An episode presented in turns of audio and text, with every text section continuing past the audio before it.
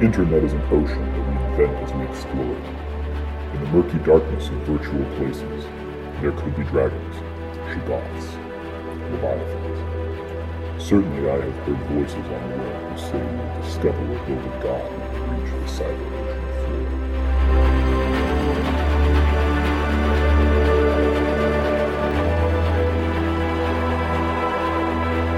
Hello, everyone, and welcome back to the show. Tonight, I am joined by a very special guest, Miss Gifts Ungiven of the Gifts Ungiven YouTube page. This is actually our second go round because we had a, uh, for the second time ever for this podcast, we had an episode that got lost to the ether. But that's okay because we're back and better than ever, and we're going to uh, revisit the content in a much more refined manner that we discussed last time. And uh, I'm here to tell you that this young lady has some really novel insights. She she came to me with some interpretations of the stuff I wanted to talk to her about that I've never heard before. I'm really really impressed. I'm really really happy to showcase Gifts Ungiven. So why don't you tell my audience and uh, your audience who's who are joining us where we can find your content, what the what the vibe of your channel is on YouTube, and you know how long you've been doing it and those sorts of things. Okay. Uh, well, first of all, thank you for having me on, and thank you for having me on again. It was an excellent conversation. It is a tragedy that you know the listener the listeners aren't going to be able to hear it, but I know this is going to be good anyhow. Uh, so yeah, I, I have a YouTube channel, and uh, it's a very it's not commentary it's very it's very artful approach to uh you know disseminating information that's very uh i would say not very politically correct or um, maybe hidden history i guess you could say is what it would be alluding to or just esoteric things that are kind of a, bit more edgy. And so i talk to a computer there's another character. We kind of you know duke duke it out um uh, have these dialogues uh and uh and discuss you know some cultural thing that's happening and then that that'll sort of divulge into like a, a topic of um or a conversation about um that that that leads to a philosophical end or or whatever.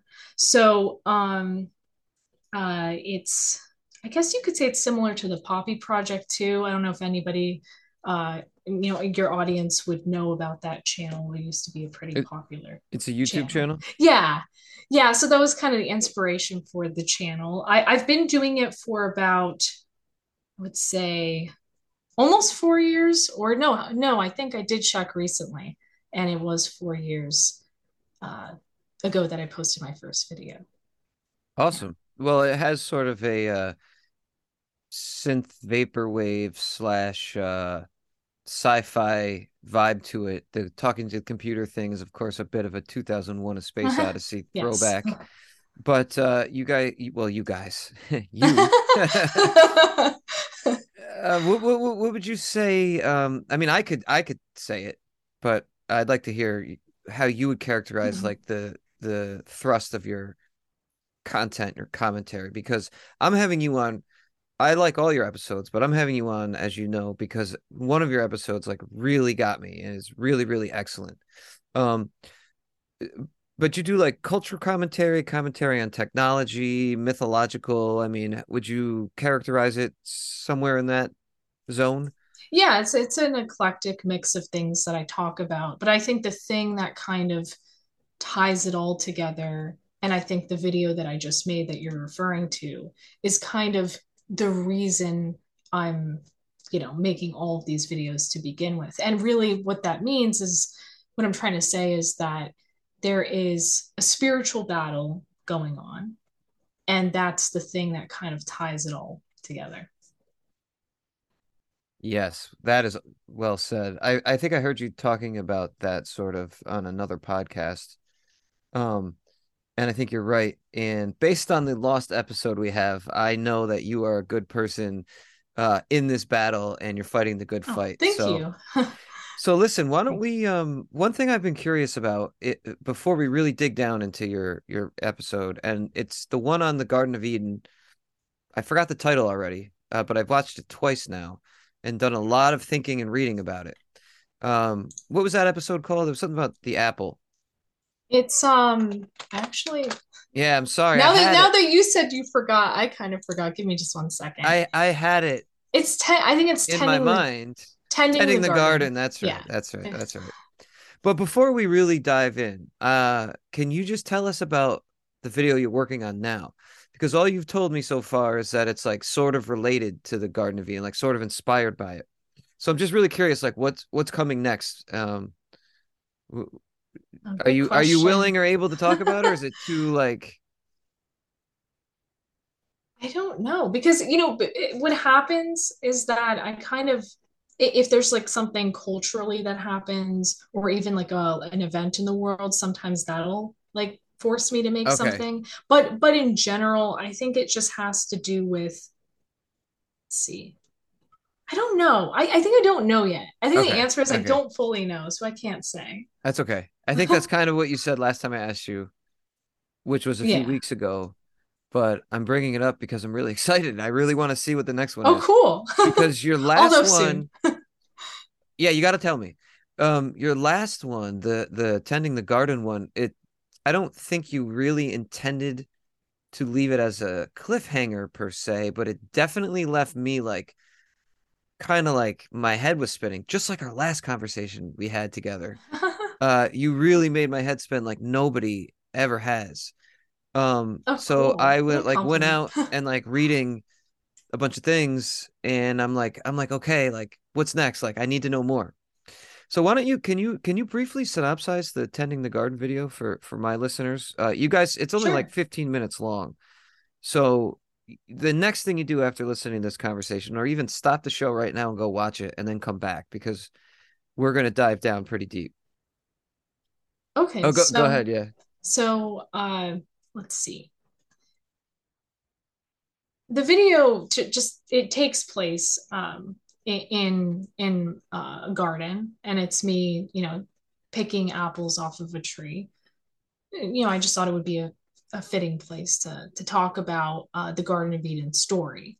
And so I'm running through uh, the idea that if you look at the etymology and you take um, another book, which is very, or another story, uh, the story of Inanna in, in the garden, uh, which is an old Mesopotamian story, and, and you you look at that and you compare that to the the Garden of Eden story from the Bible, there's various different things in the video I, I go through to to you know break down the similarities between those two stories, but then also the etymology and how you know that does tie to Europe, and it also um, uh, suggests that in the evolution of of of the word apple, which um, I I think it was malum is is what which is basically like melon like means evil. Uh, I, I'm making a suggestion in in an artistic format because I can't exactly say what I want to say. Uh, it's very if you get to the root of of the Garden of Eden story, I really do think that that answers a lot of questions about what's going on today. Because there's a Ah, line, there's there's a thing that's happening today, and it's just basically we we repeat history, and the, we kind of the same mistake keeps repeating itself, and we've we've been dealing with a very I don't know it's it's complicated because I, I get I guess to answer the question of what the video, what I was doing in the video was was that I was just trying to make a case for basically bloodlines that that you know the the Garden of Eden story su- is suggestive of a bloodline.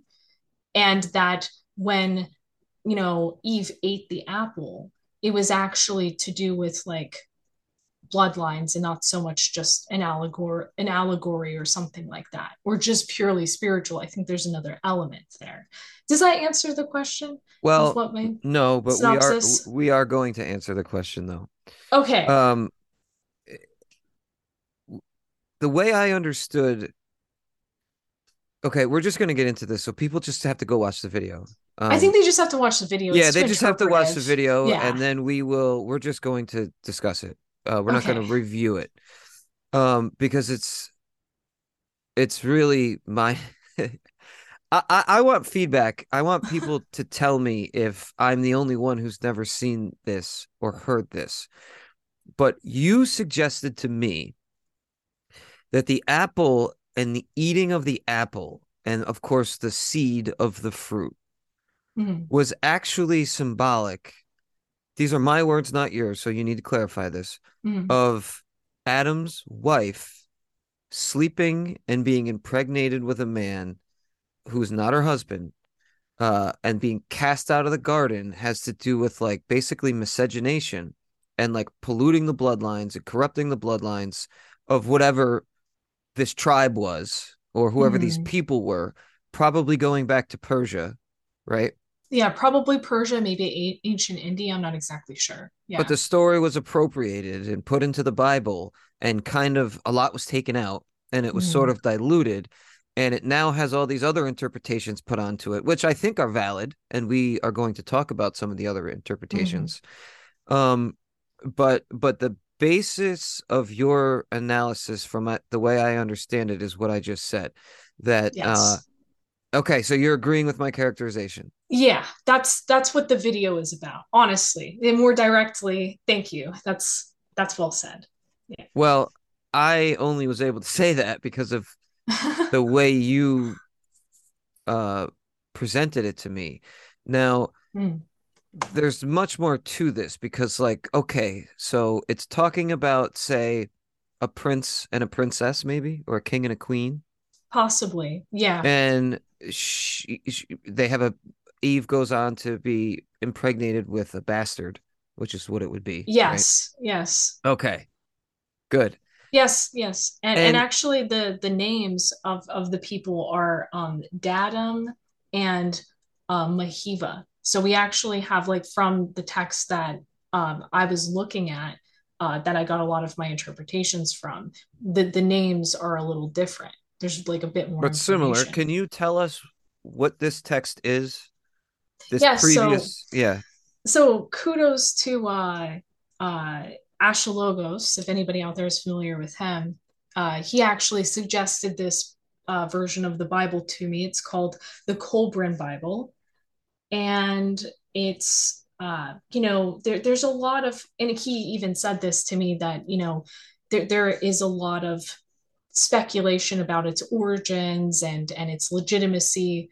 But you know if you read the reviews on on amazon about it everyone who's gotten it and read it will say okay we don't exactly know what this is but it is extremely intriguing. Like when you read it you will you will get the sense that there is an enormous amount of additional information that you don't get from like a king james version of the bible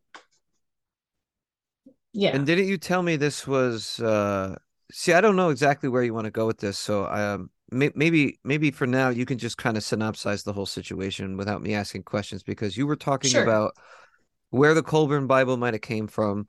You were talking about uh the the culture and the people like that predated the Old Testament that this story came from that was appropriated but uh Mhm. and, and sort of changed along with lots of other stories in the in the Bible by the way.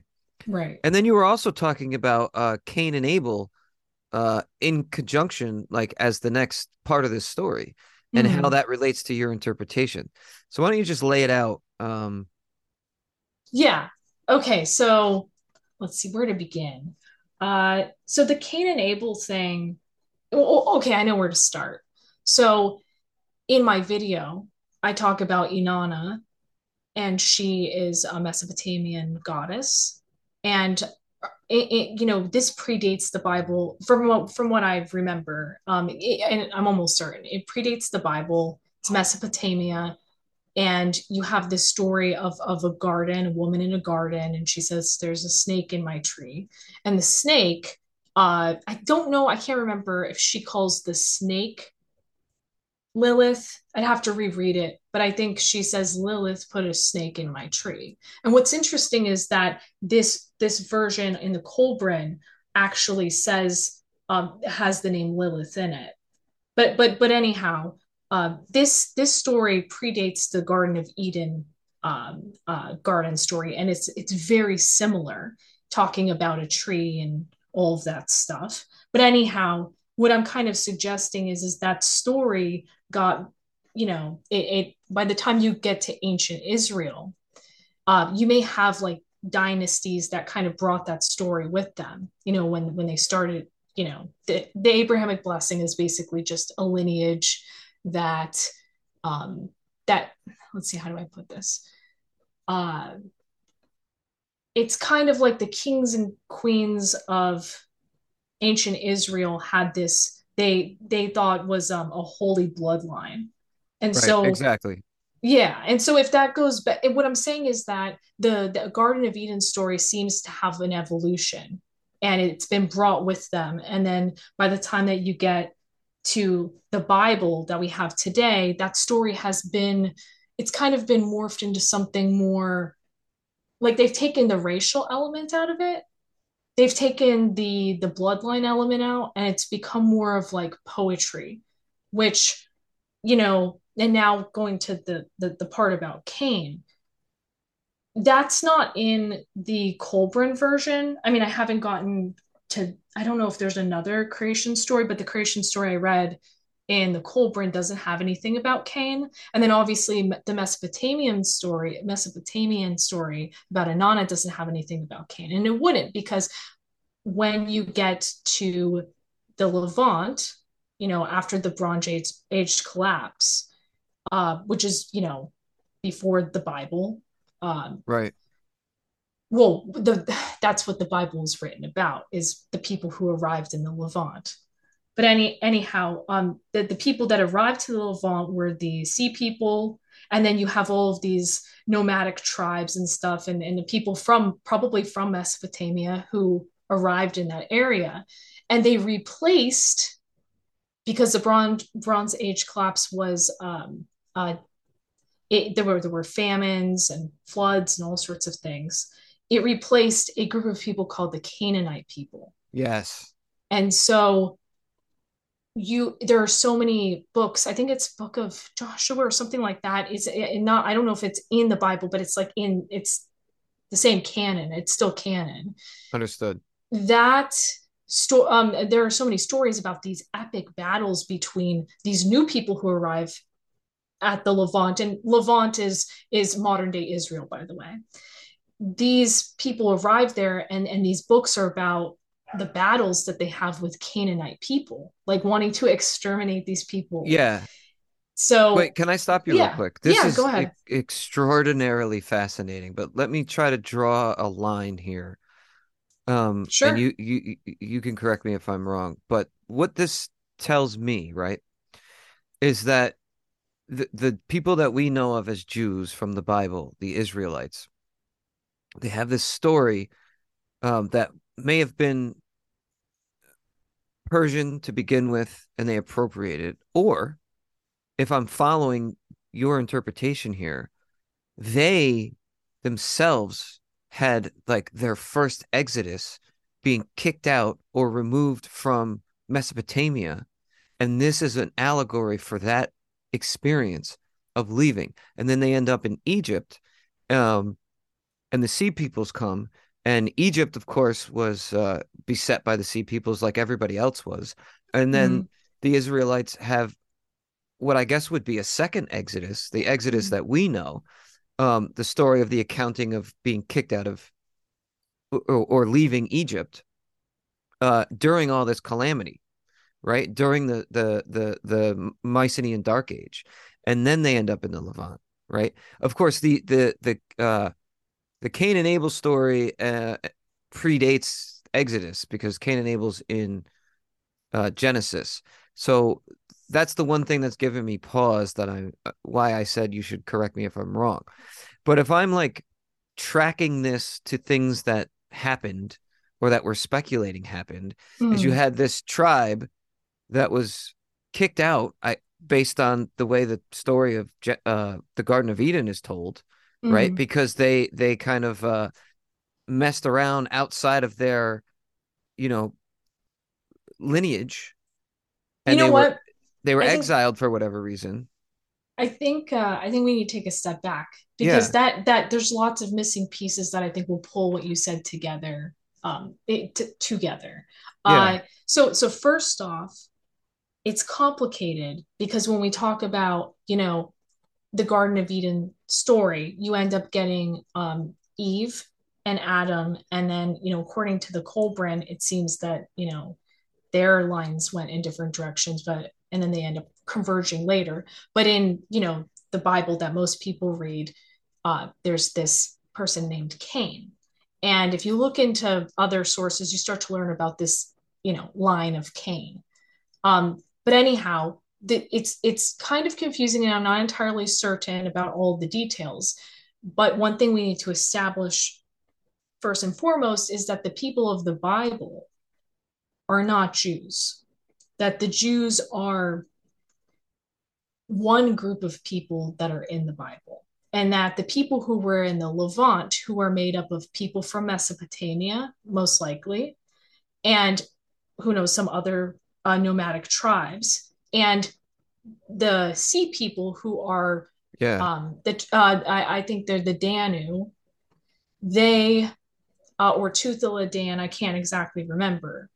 Um, they all come together to become what is known as the Hebrew people, the Abrahamic people who get this Abrahamic blessing.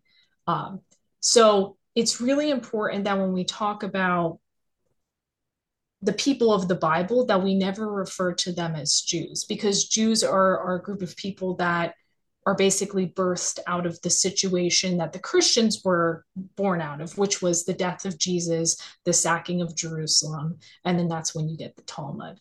The, now, the last thing I'll say is that um, how the Hebrew people, what is the Hebrew people? It's um, 12 tribes. It's 12 different Mhm. tribes. And so you have, you know, I, I can't remember all the, the names of the different tribes, but you know, you have you have um uh Ju- Judah or um you have Benjamin. There's there's a, a long list of them. And the ones that ended up receiving the blessing, as far as we know, it was Joseph, and then it ends up going to Ephraim and Manasseh which their names happen to mean fruitful and forgetful, which is actually very poetic. But um, but yeah, Judah is one of the other tribes, and it's it's academically incorrect to say that the people of the Bible were all Jews. That's just actually not correct in any way, shape, or form. Well, okay. But didn't you say, and, and this goes back to what I was saying about the Garden of Eden being an allegory for a people Hmm. uh going outside of their bloodlines being exiled or banished from, say, Persia or Mesopotamia, Mhm. right? Or from wherever the garden represents. Sure. Which is interesting because they say the ancient city of Babel was like a, a hanging garden, you know, but that's another Mhm. story.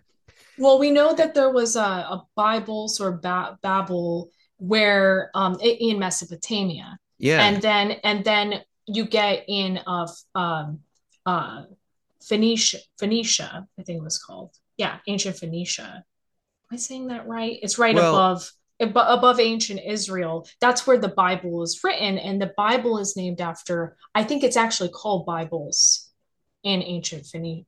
It was written in ancient Phoenician. So anyhow, what were you gonna say? so then so then they go from Mesopotamia over to the Levant, right? And there's this connection with Egypt and the, the book of Exodus. Yeah. The question I have for you, didn't you say that one of these tribes that you're talking about, or some of these tribes that you're talking about, are were the sea peoples? Yeah, so it's it's um uh what let let's see what was their name when they when they were the sea people You're Uh, this, you're talking about the same people. uh they're yeah so they're the uh Sar okay I remember now. There's the Sardani Sardanians or yeah Sardinia or Sardanians. And then they become Dan tribe of Dan.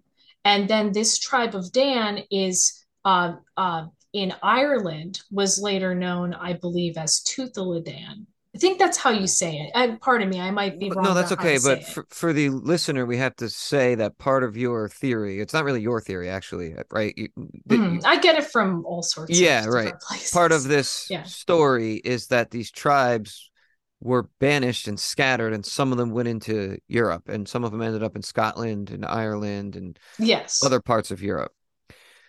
But for now, I'm trying to trace this genealogy, I know what you're asking. and I, I know the answer. then let's hear it. Okay, so I think I know what you're getting at. So, yes, you have people from, you know, who brought this Garden of Eden story possibly from ancient India or ancient Persia or whatever, were in Mesopotamia maybe, and then went to the Levant, modern day Israel. But then you Well, also have that- this Egypt Europe- connection. The and then Egypt there's con- there definitely is. And and even even the sea people were enslaved. The the the, the sardinians they were enslaved by the egyptians. We we have hieroglyphics we know this. And what's interesting about the sea people is that they had horns. They had um uh you know uh helmets uh helmets with horns and their ships had you know they looked identical to um, um, Viking ships. So you know, and in, in modern academia, the, the uh, academia they will say, "Oh, who are these sea people?" You know, we don't know who they are. You know, we have no idea, but we know that they were the uh, Sard- Sardinians.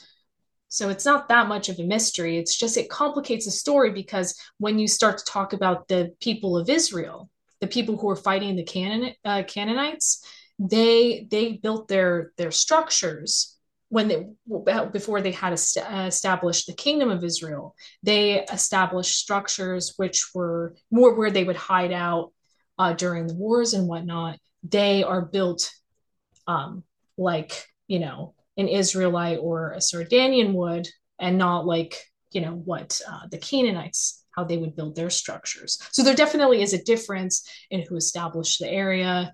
Anyhow, So, so Um, you're yeah. saying that all these things we know about the wars and the sea peoples and the replacements of dynasties and the establishments of kingdoms in the Levant are sort of uh, genealogized or mythologized in the Bible, in the Old Testament, are telling these stories.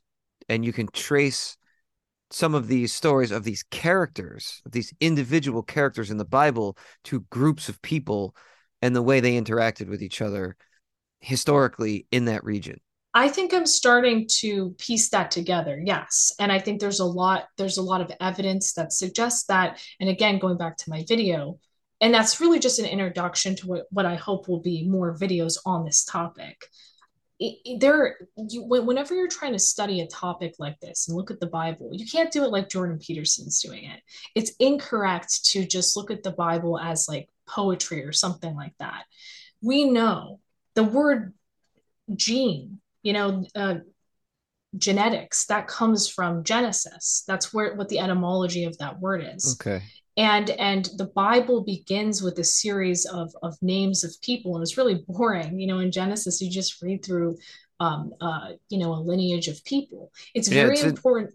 It's, It's- in the New Testament too. I think it was Matthew. I can't remember Interesting. which one now, but one of the And- four gospels starts with a lineage like that. Well, It's also- why?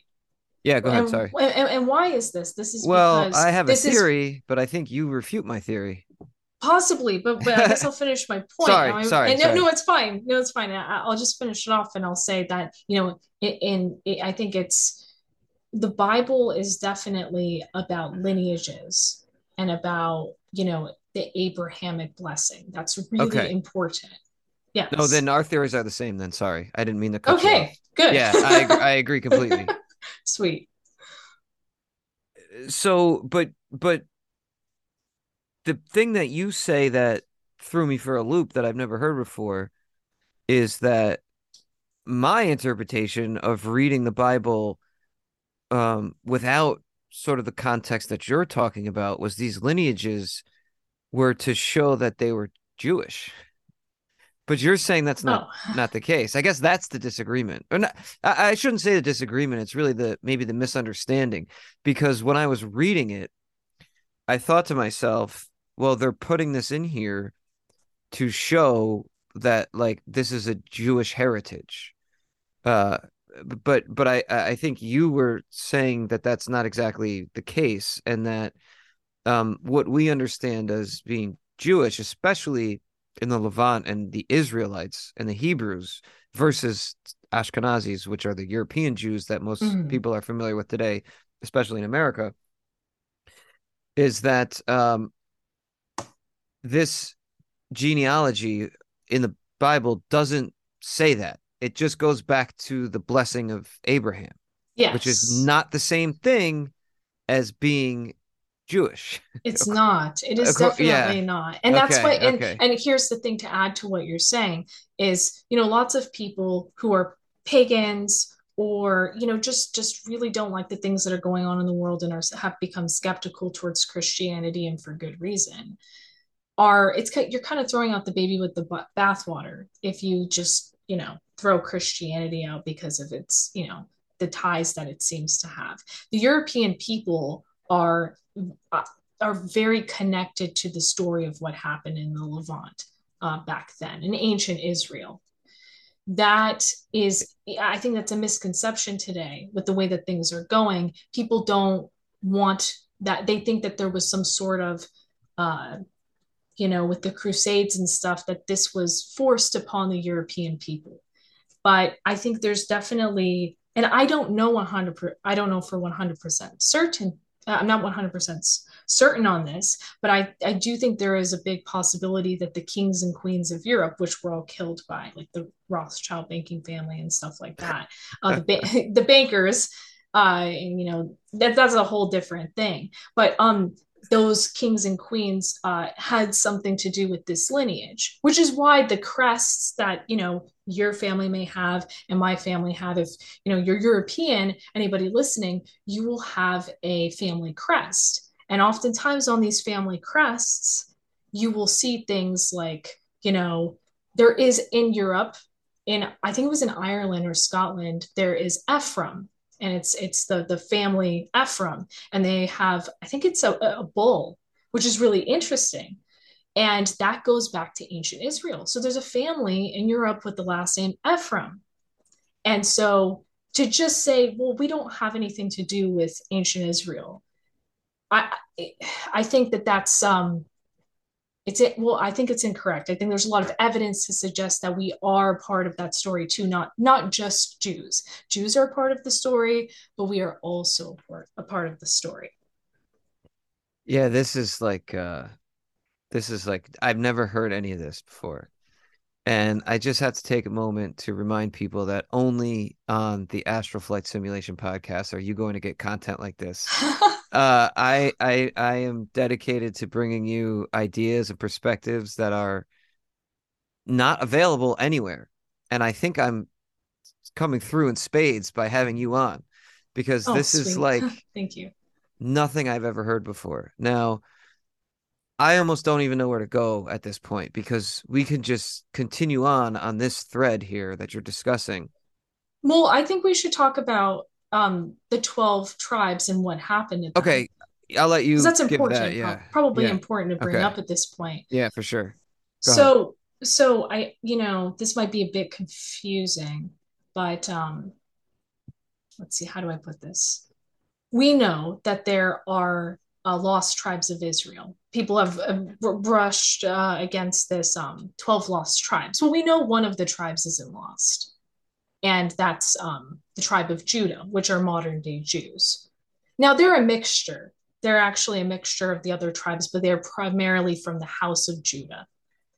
And so you have so so it's important to understand what this means. So you have the Abrahamic blessing and the creation of ancient Israel before Jesus. And so um, what happened through this Abrahamic blessing was you had all these tribes that probably were nomadic tribes. Uh, this uh, um, Sardinian people that came uh, came to the Levant on ships, whatever. They all came together, and what you end up getting through these dynasties or whatever are twelve tribes, and we listed a few of them in the beginning. Um, but what ends up happening to these tribes is what um, a lot of people don't understand and they don't know. Uh, there's a lot of historical backing for this. We know that you know there were many people that interacted with the people who lived in ancient Israel, and because um, some people think the Bible just is a bunch of you know fantasy stories, some silly stories, uh, mythology and all stuff like that, which allegor- it is. All allegory and myth. That's basically right, and that's the beauty of the Bible is that it's multi-layered, but it is a history book too. So what what happened was you um, you have ancient Israel. There's an Abrahamic blessing, and then there's a contention between uh, Judah and Joseph because you know Judah wants the blessing. And and and from my understanding, but this part of the Bible definitely has been censored, and the information on it is pretty tricky. Um, uh, Ephraim is known to have gotten it, or or I think it might it's Ephraim or Manasseh. But then what ends up happening is you have ancient Israel, and they split into two, and because of this contention about who gets the blessing or who gets the power, uh, you end up getting the creation uh, in the southern region known as Ju- Judea. And then you, what ends up happening is the northern kingdom eventually ends up getting taken over by the Neo Assyrian um, uh, Empire. And then that's how you lose most of the tribes. So most of the tribes get absorbed and and they, they they go up into Europe, which I guess would be Georgia or modern day Romania. So they kind of went in different directions, but they went up into Europe. And and then what ends up happening to Judea is you have um, I think it's tribe of Benjamin and and, and Judah end up, you know, hanging out there for a while, but then Babylon comes in and, and takes over the region and then it collapses but then they reunite and then that's when you get to the time of jesus and you get jerusalem. And then jerusalem gets sacked because of the things that you know were going on with taxes and that's a whole complicated the, thing. The roman thing. The roman thing. So so yeah to wrap it up uh, you know we had 12 tribes. Then there were um uh you know two that were left behind and the rest kind of got lost. And then basically one consolidated into what is known as the Jewish people. And and then, you know, that would lead us to the other part of the story, which would be regarding Jesus and, you know, Christians. This is this is really complicated stuff, but yeah, if you wanted to know what happened to the to the tri- all these tribes of Israel and that whole lost tribes thing, there's a lot of history behind that. That's, well, to to yeah. sum it up simply, you're suggesting that at least some of them went and started, if not dynasties, uh, uh, families and lineages in Europe that some of whom were passed down and survived intact as a family.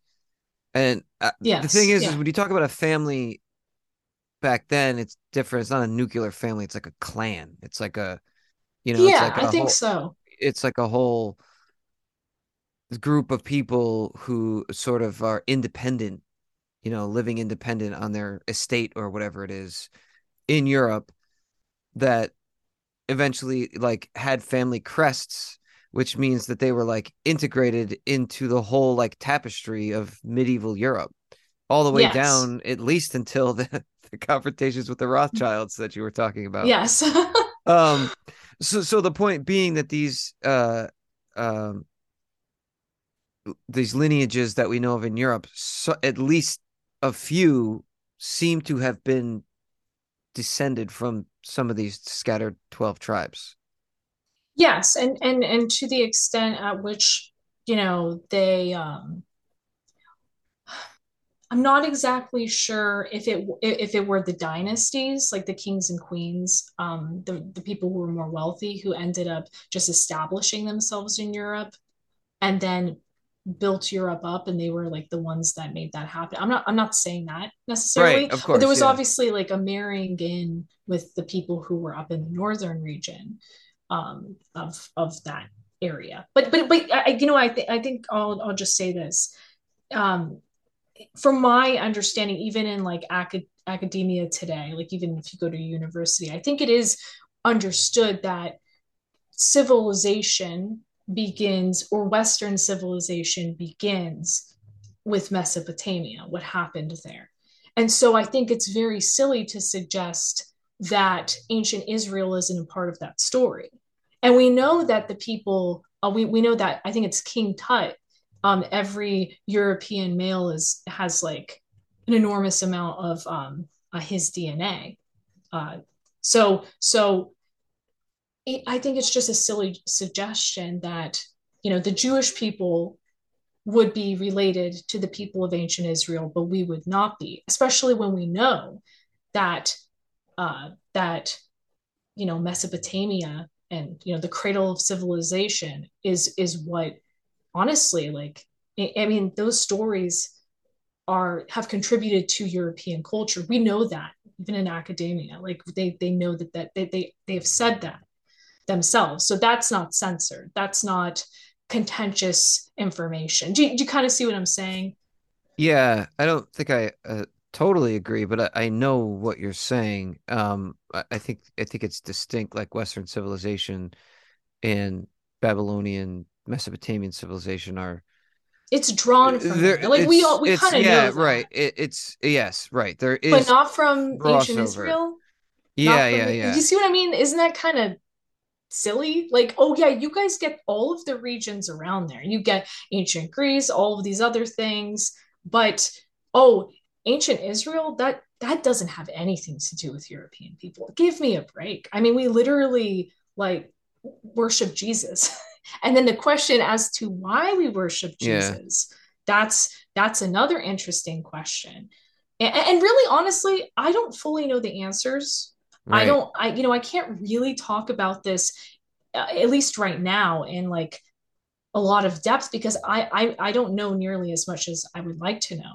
Well, but these are the questions that I'm posing, and that's really what my video is about. Is hey, like, don't you guys think this is a little bit weird? Don't you think it's kind of interesting? Yeah.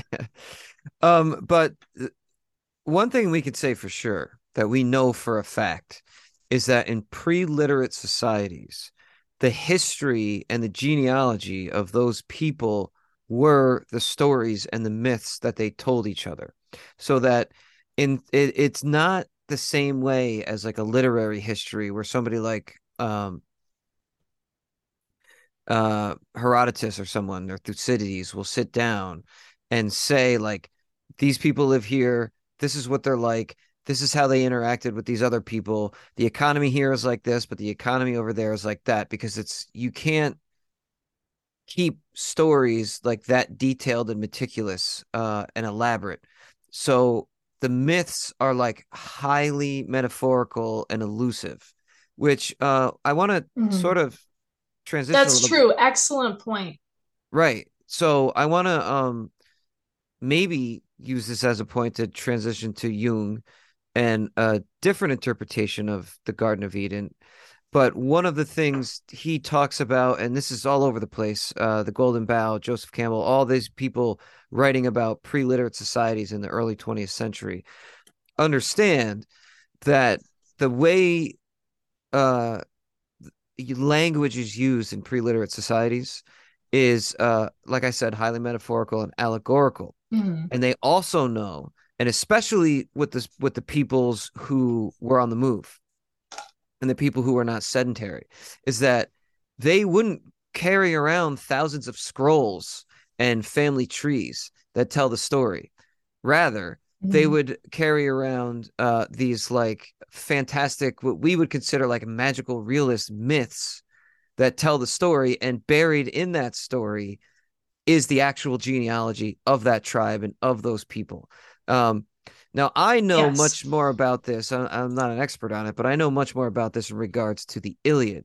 But you can already see some similarities because you know they know that the Iliad was sung probably by traveling troubadours around the Peloponnese, and then it was eventually written down.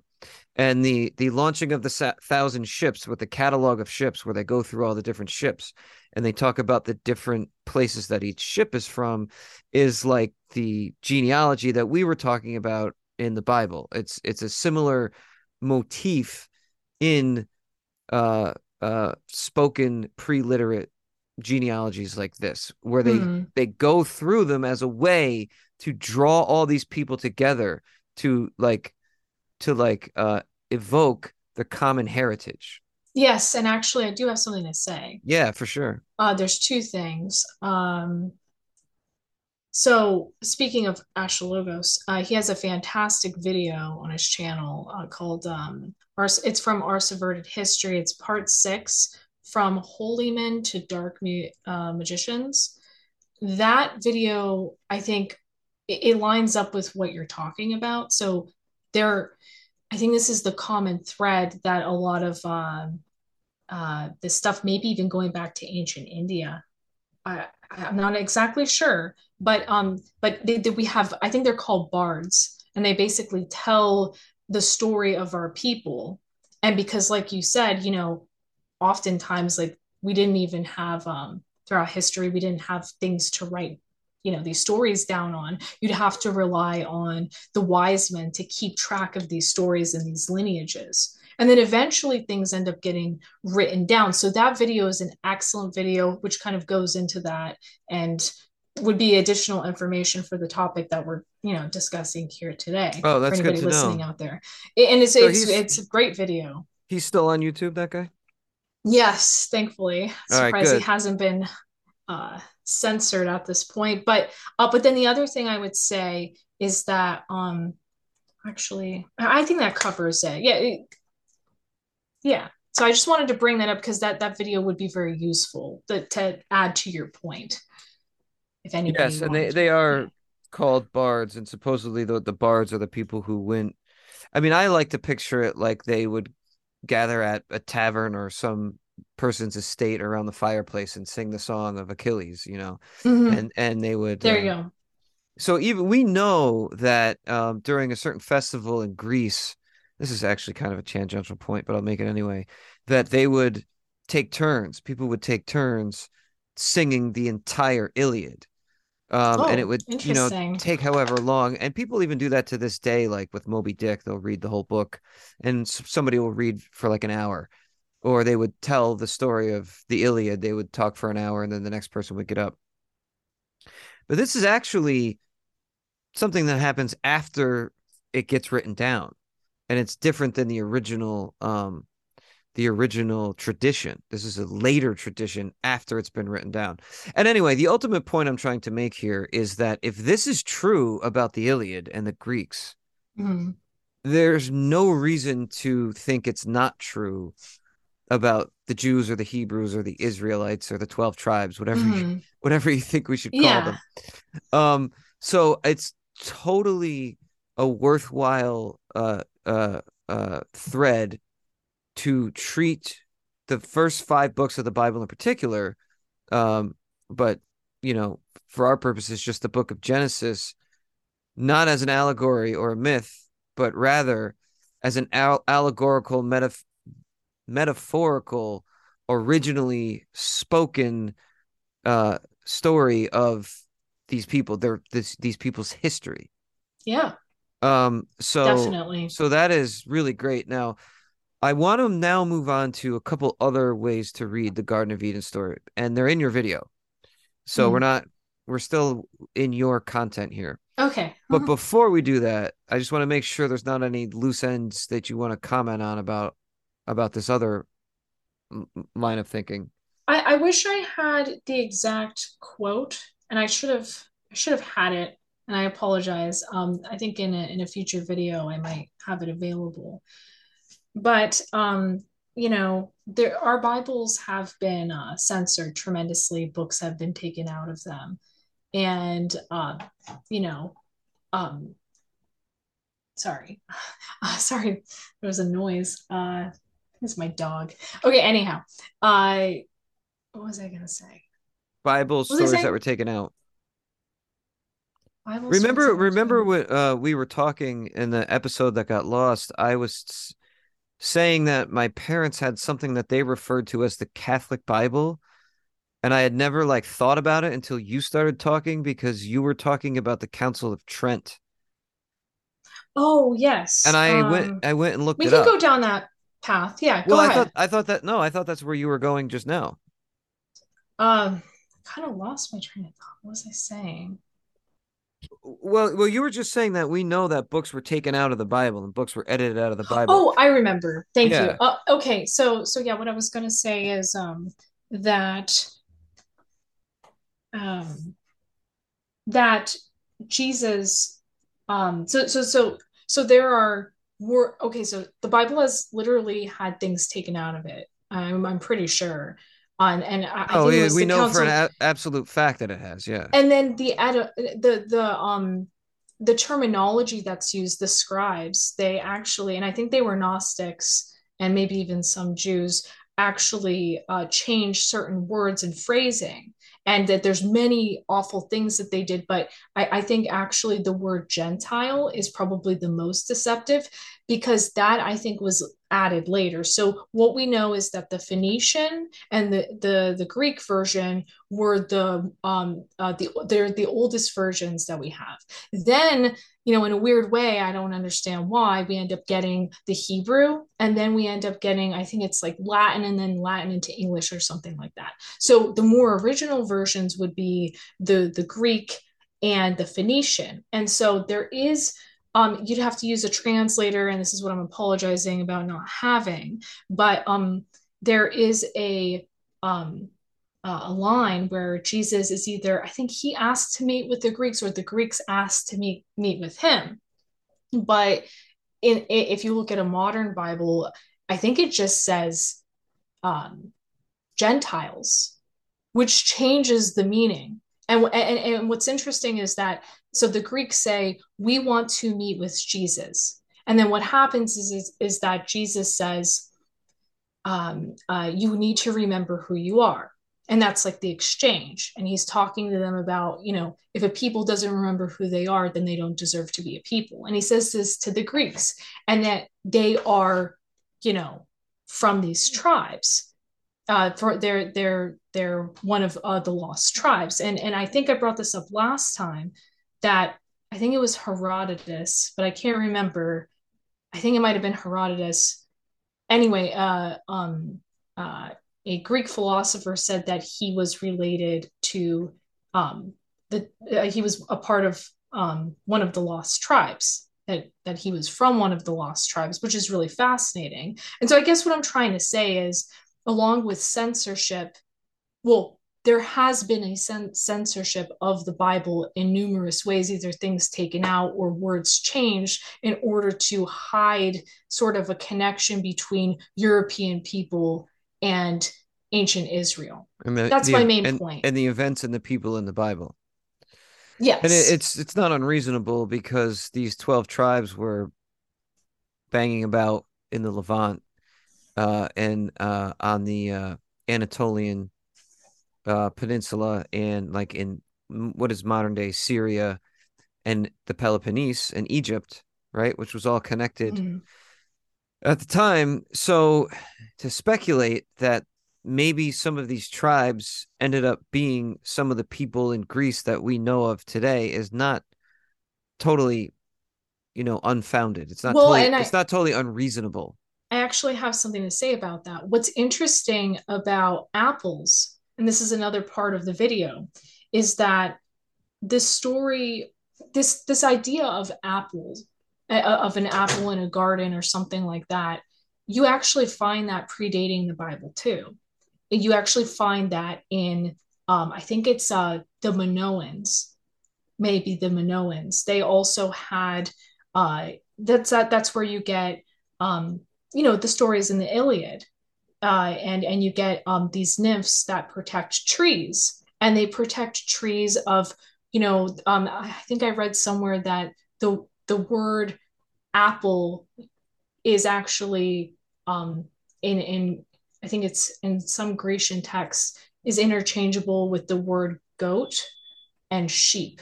But you know i'd have to i'd have to do a video about it. But anyhow it, it, um these nymphs they were the protectors of they would turn into trees and then they would they would protect these apples from uh from like a goat man. Uh what, what, what do they call the satyr. And the satyr yeah. would try to have sex with the with the nymphs and stuff like that. And that that's an interesting thing because you know um that ends up being some uh, some of those elements actually end up you know you find in in the garden of eden story. And then there's also like the tree of life idea. And this is the tree of life that's such an interesting thing because you know oftentimes like the tree in the garden of eden is depicted as a person.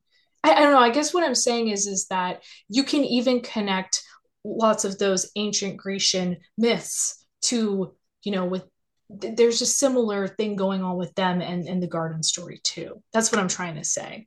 There's crossover for sure.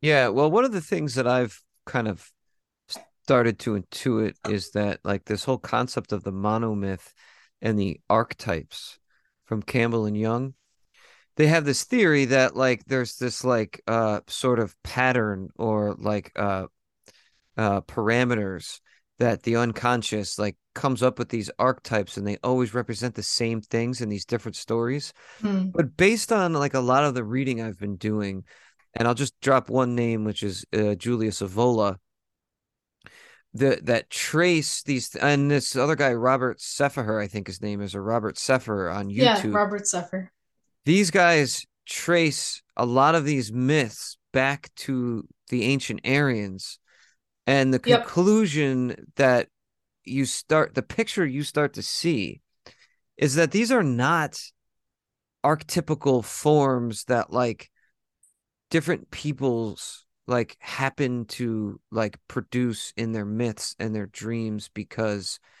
the human consciousness can only you know formulate certain things because each archetype is supposed to represent like a different aspect of the psyche so right. according to that theory then of course there's like patterns but if mm. you start to look at like the aryan origins to all these things it's like no actually they're all from one source they and do appear to be from one source. And yes. that source gets like spread out and scattered over thousands of years. And it evolves. And all these things, yeah. and then it evolves independently of each other because but they end up getting cut off, just like languages. Well, and here's the other thing is that, you know, the people who are writing these stories are usually wealthy people, are, you know, the scribes of the, the scribes and the, and the monks and yeah and and that's interesting too because you'll notice that um, lots of those stories have disappeared after the kings and queens of Europe ended up getting slaughtered, and now we have a new group of people who are in control of the world, and they produce movies. And when you watch a movie, Marvel movie, whatever it is, they want to give you new archetypes. They want to give you a new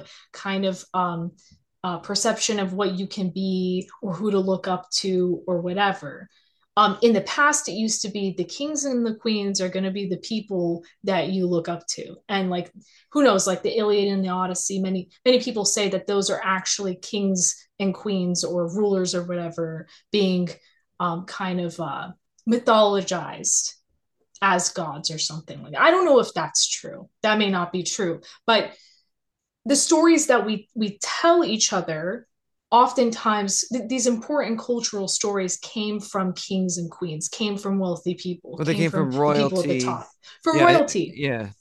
To establish, to mythologize themselves. Because if you mythologize yourself um, in your lineage, that's a really important task. And that's something that the in, an elite class always does. It's really important to maintain themselves up at the top of the hierarchy because because yeah. think about it you know most people through our history history didn't even know how to read or write or anything and most normies even today don't care about that type of thing you know they're not writing the stories it's the people with the money who get to write the stories yeah well and the people with the money who commission them i think yeah. this is a good stopping point for a break and we're going to have a musical sure. interlude and we'll come back and we'll talk about the same subject from slightly different perspective and bring in a couple other possible interpretations.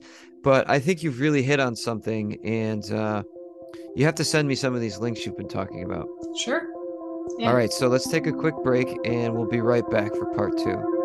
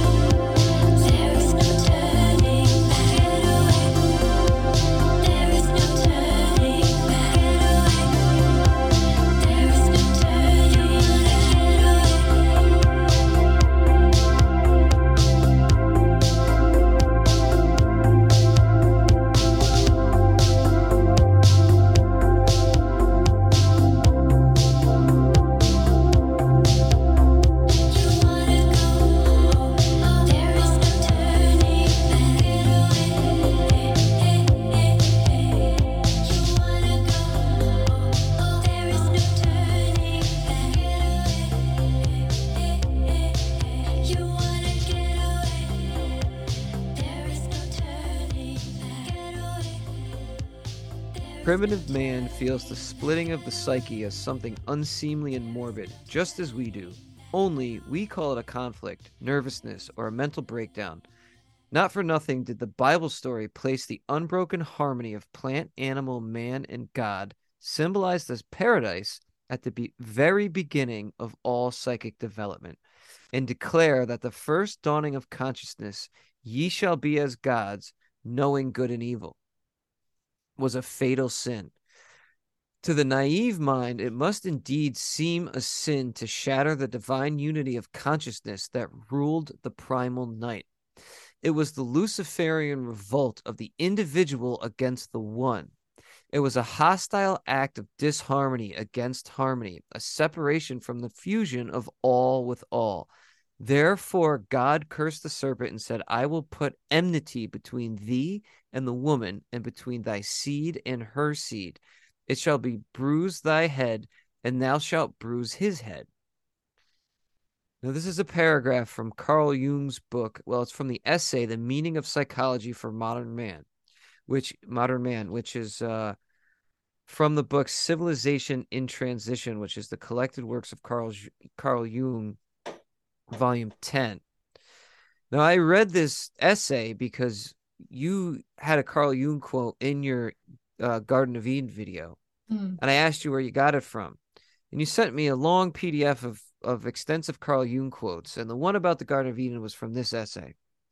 So I went and read the entire essay, and I would like to have the second part of the show be um, different interpretations of the Garden of Eden from the one we were talking about and tie it into some of the stuff from your video. However, mm.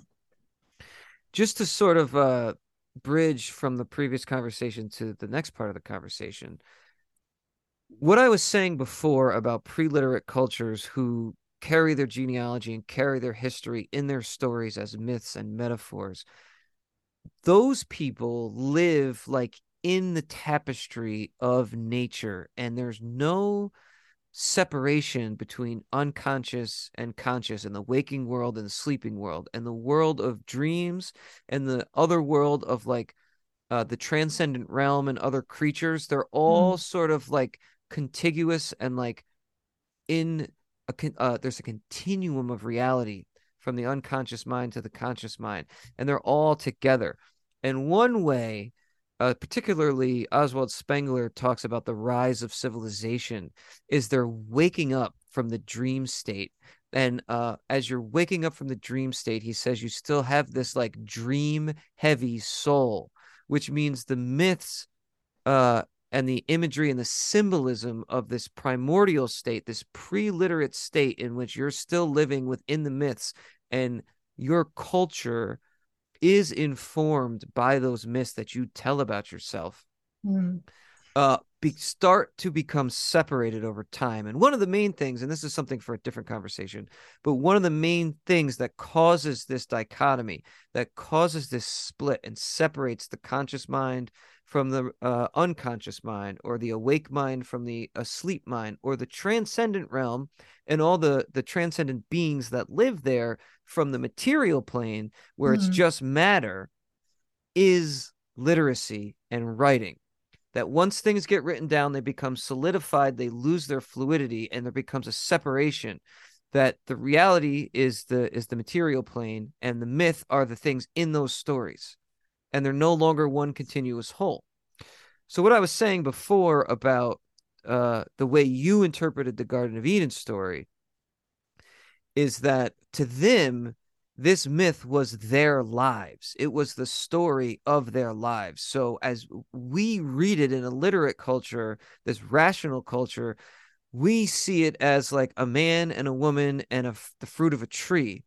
But it's really mm-hmm. a metaphor for what you were saying is the is the the the tribal lineage and then going outside the tribe and then the exile from the garden we have this interpretation but it's actually like an exodus from a mm-hmm. physical place by a group of people now pardon me for being so long-winded but i wanted to just make that jump so that we can now talk about the garden of eden story in jungian terms in psychological terms and in a couple other terms and uh, bring it to something you said in the very beginning that you didn't elaborate on that I'm going to ask you to elaborate on soon. Okay. Is that you said that the things happening in the story can inform us of things that are happening today. And that's why you think it's important. And that's why you want to do that video. hmm Okay. Well, let's couch that for now, but I want the listener to understand that we're like building up to that. So, do you feel comfortable or ready to talk about Jung's interpretation that you mentioned in the story about how the apple and the knowledge of good and evil represents like consciousness and the ego and the rational mind, right? And you were saying this Mhm. in your video, right? Yeah. And then it's paradoxical because it creates a separation from God, uh, which is bad. Yeah. And it's like puts us in sin and in league with the devil, basically. But at the same time, the rational consciousness like gives us power and it like brings bestows gifts upon us and civilization that we wouldn't have without it. Every everything from high art to science and Well- mathematics, etc. Well, okay. Okay, yeah, it's getting really complicated. This is this is what's so interesting about this story is that it's totally acceptable to, and this is a really good point you're bringing up, or a really good direction to put bring the conversation into.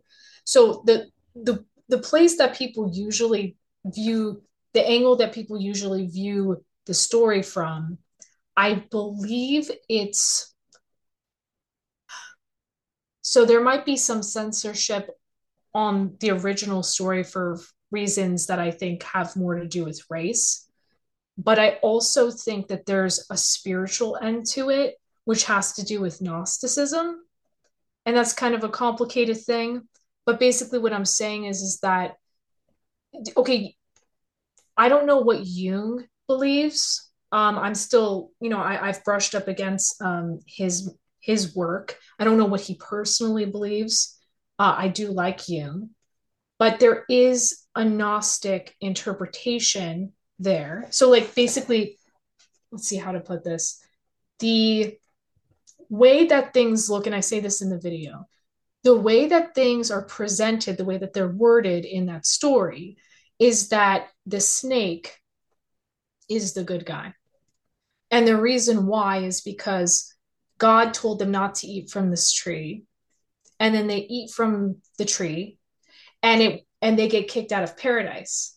But then they get knowledge and all of the fruit, uh, like you said, the, the, the valuable things that we have today. And then there's Newton, and the the the apple falls on his head, and that's been mythologized into his story. So basically, um, intelligence or whatever gets associated with this, you know, eating of the apple.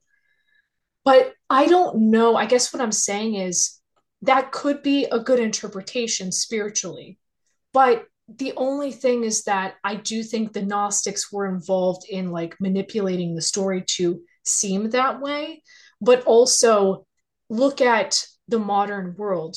You know, would you say that the would you say that um rationalism and the things that come out of the enlightenment which is where this idea kind of led do you think that those things were good? Do you, you kind of see what i'm saying? Like Course. and and i guess what a, i don't know because it's it's difficult because you do in in practically everything have you can go down satan's path or you can go down god's path and that actually and i don't want to get off on a tangent but i'll just say in the bible one of the things that the people who were messing with the bible did was they added the concept of the devil as like a light bearer and that um that had to do with like the way that they changed some of the words i can't really go into it right now but it's all i'm saying is it's really hard to come up with an interpretation of what this story means without taking into account that gnostics were probably like messing with the story So uh, okay, to to what end though? Um, because so let's see, what's a good example? Okay, um, I don't know. Have you ever seen the movie? Just watched it recently, Pleasantville. No, but I've I've heard people talking about it. Okay, so Pleasantville is a really good example of a movie where it's it's almost certainly not Gnostics who are writing the story, and even in the Matrix movie, it's Gnostics. So basically, the God is is bad in the in the matrix. The person who made the matrix is evil and neo has to try right. to like get out of it. And there's all sorts of gnostic symbology and stuff like that. You also find that with um uh in in pleasantville the the the, oh, the guy I that see. lets the guy that lets them into the world is evil but he's like god and he made pleasantville. But the kids like they learn oh you know it's actually eating eating the apple. And they even have like a literal Adam and Eve thing going on in the film. I won't go into it too much, but but this this idea that the devil or like the snake was actually the good one is what's put into the story now. So it's it's nearly impossible to look at the story today the way that it's written in the King James version of the Bible and not take it as oh it could be like a 50-50 like we lost the garden of eden but like you know, the devil was kind of good because he gave us, you know, like knowledge of good and evil.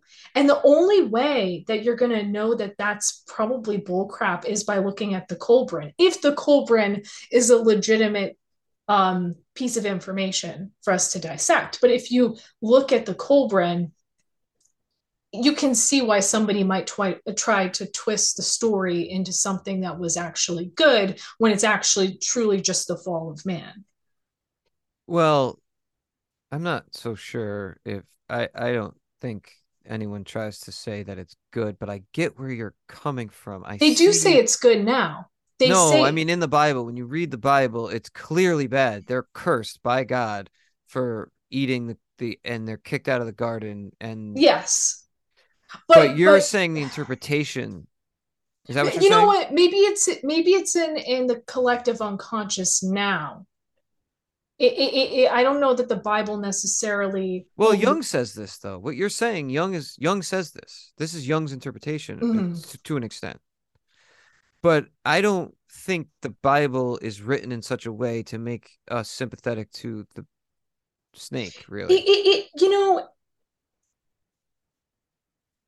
in a way, I guess maybe it, I don't know, I'd have to reread it, but in a way, I kind of feel like it, it's it sort of does because it no, I think it does because it says they ate from the tree of knowledge of good and evil, and both of their eyes were open, and they became like God. That okay. So it's okay. like the ins- the insinuation there is that God was keeping something from them. It's very clever. And so then, like, subconsciously, in a way, you feel like, okay, maybe the snake isn't that bad of a guy. But, but, I like see I, your, I see your argument, and it's, it is in the text. You're right. But I yes. still think the takeaway is definitely that they were cursed and it was bad.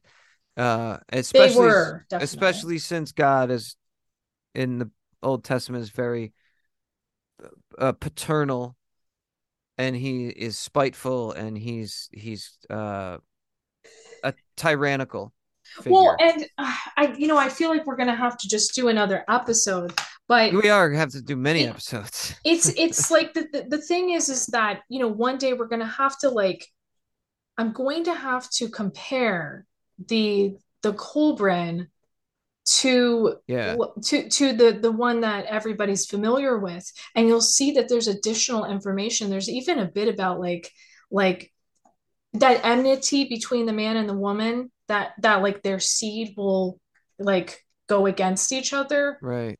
That's that actually makes sense with what happens because later on mahiva which is eve mahiva has a child who ends up having red hair. It's weird.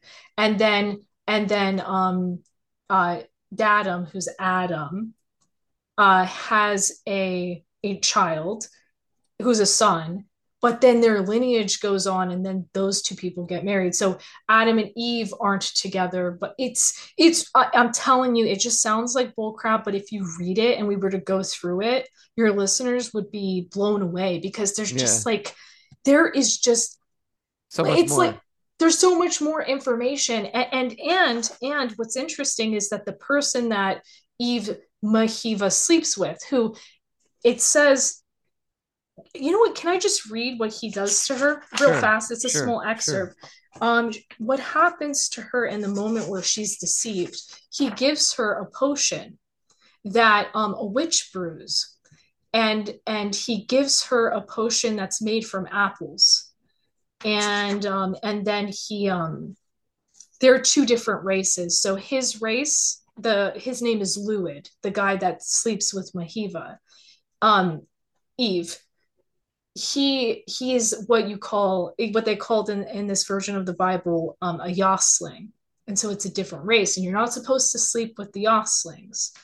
Um but yeah it says here let's see. Let's see if i can find it really quickly because it's just a short little bit just so they can get your your listeners can get a taste of, of what i'm talking about.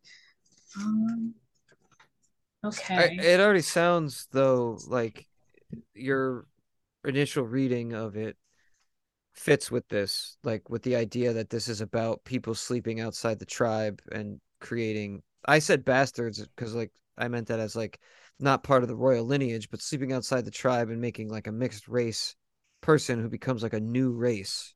Well, and think about it this way: Jews uh, share a very similar um, uh, religious background that Christians do.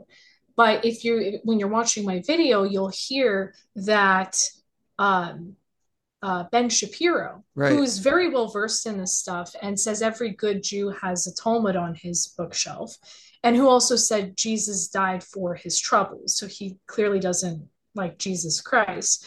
Um, he also says in my video, I play a little clip that um, that Eve wouldn't have flirted with the snake, or no, he doesn't say flirted. He says Eve wouldn't have interacted or talked to the snake if Adam had treated her well. Yeah, which I which is a fascinating thing for him to say, right? Now they have a different interpretation of things. And so what a, what I think is going on with the reinterpretation that you find in the King James version of the Bible, what's going on there is that because we're kind of like going into a new age, they I think that it becomes more poetic and spiritual. And and this this lo- new line that has entered the lineage lineage like the okay, let me see if I can make this make sense. Recently, in Jordan Peterson's new series um, on the Bible, they they say that they do not want people to view the Bible in a racial manner. I, I feel like I can't say this out loud with being too um, I think I shouldn't say. Well, the best thing to say is that Jordan Peterson has been clearly compromised. Yes, irretrievably compromised. Yes, he d- he so definitely has. Seems to me like he's uh interesting that he was very guarded about his Christianity in the past, and now all of a sudden he's very open about it. But he's working with like a different group of people, so it's almost like he's yeah. like presenting a certain interpretation. He one hundred percent is, and they specifically said in their advertisement for the show that they do not want people to view the Bible in in a racial manner, yeah, like at all, a, which is a unique thing to say. Yeah, why would you say that? What is this on YouTube or something, or is yeah. it have to pay for it? Huh? No, um, I don't, I don't know, but it's his new Bible series. Yeah, uh, and, I, and I noticed he's been. Let's see. Okay, so I'll read this, and then we can we can go on or or we can just end it. Okay, it says here. So just to give you a little bit of context, what what has happened in the story so far is that there has been um uh you know a couple that has come together and they birth um I guess many different uh, people, and then you end up with Dadam, who sounds like Adam, and then you have a Mahiva, and that's like Eve, and then you know uh, has um, a, a, wife named Lil or something like that, but he also has a wife named um, Mahiva. And they're in this garden, and Dadam is supposed to protect the garden. and um but they're told by god or a spirit being not to allow yoslings which are like forest folk to to um they're not allowed to sleep with them they're not allowed to marry them and there's also like something in the center of the garden that they need to protect. But anyhow i'm not going to go into this. So this this one yosling gets in and he charms mahiva. And um he she kind of you know has a liking towards him. She i guess she might find him somewhat attractive. But a- anyhow this is how he this is how the situation unfolds. Let me see if i can read it. Um okay uh Luid grew up tall and handsome he was quick to learn and became wise he was also a man of the chase, strong and enduring, a hunter of renown. But there were times when the call of his people was strong. Then, then he he would go out uh, into the night to indulge in their dark rituals. Thus, he became knowledgeable in the ways of the flesh and in in the cardinal indulgences of the body. Dadam became a servant of the sacred enclosure where the misty veil between the realms could be penetrated for all those having the blood of, I think I'm saying this name right, Aurora, had a twin sight, an ability to see wraiths and, and Sith folk, um, so on and so forth. Um, beside the place called Gisar was a pleasant parkland with trees of every kind and a stream. Uh, also, thickets of flowering bushes and all manner of plants grew lushly. It was the, the custom of Mahiva to wander there in the sunlight, and Luid also went there. So it came about that they met among the trees. Mahiva knew the man, but had but had shunned him in the past. Now she saw he was handsome, possessed of many attractions, so her foot her foot was stayed, and she did not run away. As the days passed, they, they dallied longer together, and Luid talked of things Mahiva had never heard before. She felt a stirring in her blood, but did not respond or heed his temptations because of the things that were forbidden. So Luid went to the Moon Mother wise woman of the Yoslings, and telling of his desires, beseeched her to help him. The Moon Mother gave him two apples containing a vile substance, which, which they had drawn through their stalks. This Luid gave to Mahiva, who then became helpless in his arms. They, they met after this, for Mahiva became enamored towards Luid, but it happened that she became ill with a strange sickness and was afraid. Then Dadam became ill, and Luid also.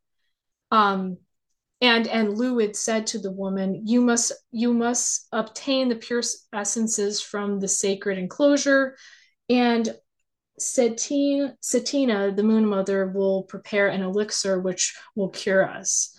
Uh, this this he said because none of his kind had ever been able to obtain the sacred substances.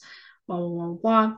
Um, I don't know if I should. So eat it. is this is yeah. this an equivalent story to the Garden of Eden? It's a different version, or is this like on the timeline of the events in the text later than the Garden of Eden? Sounds like it's like an alternative version to me.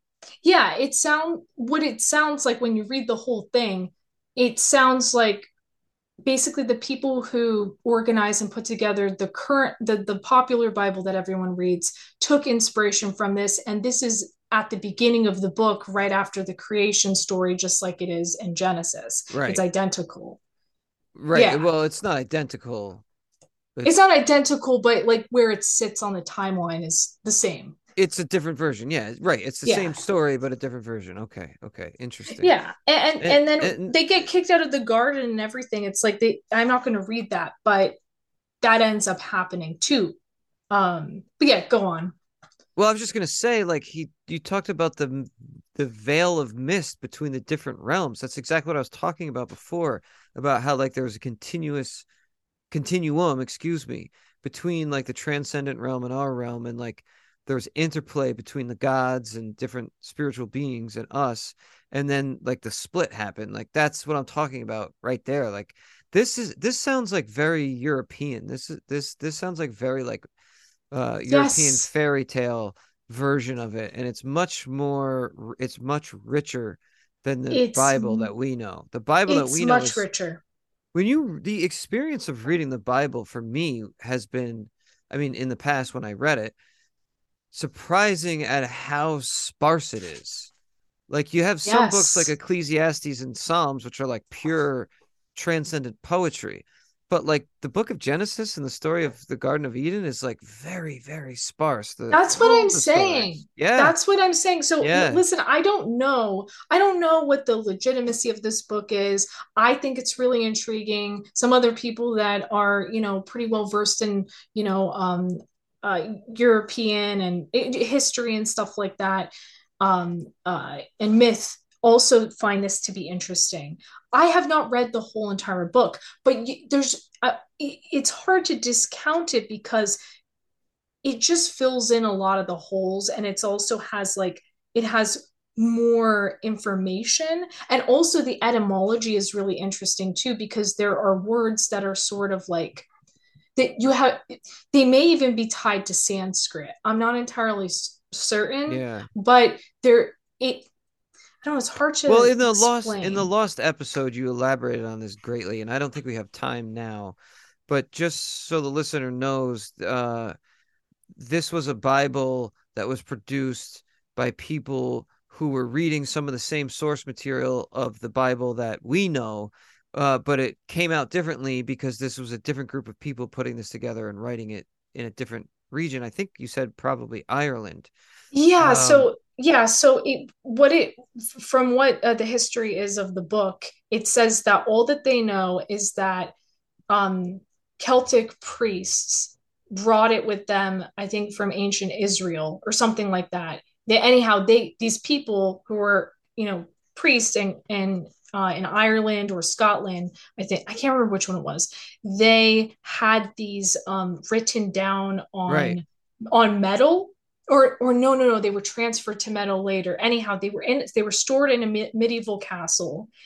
And um some king uh, of Ireland I think got upset at that particular church and burnt it down. Right. And it's called the Col Kolbrin Bible because it like they literally had to transfer everything to metal to preserve it because everything you know almost went up in flames. So it does have a history. We know that um that these priests did have this book, you know, during medieval times, and it came from somewhere. And I, right th- but that's where I don't know. It's an interesting book. If if if your listeners out there want to take a look at it, I don't know. I, I I don't really know much about it. I think most people don't, but it's it's definitely intriguing and I think it could answer questions if we were to get down to the bottom of it, because it's just, it, it seems like there's something really there.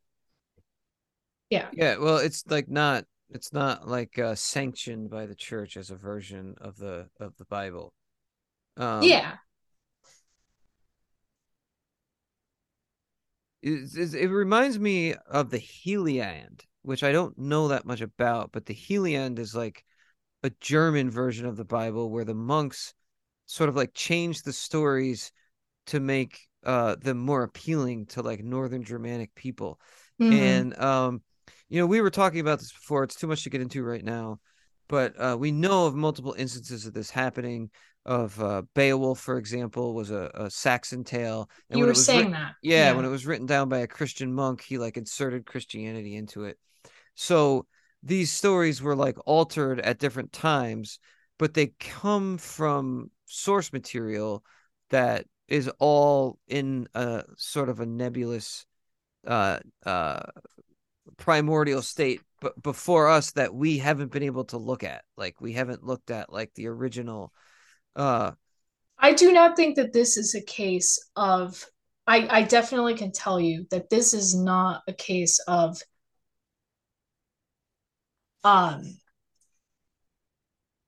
like Celtic or, um, or uh, Irish, uh, priests trying to insert Christianity into No, um I'm or, not. or sorry not. Or um sorry um Irish culture, Celtic culture into the story. I think it, is um possibly the case um with the stuff you just mentioned that that could have happened.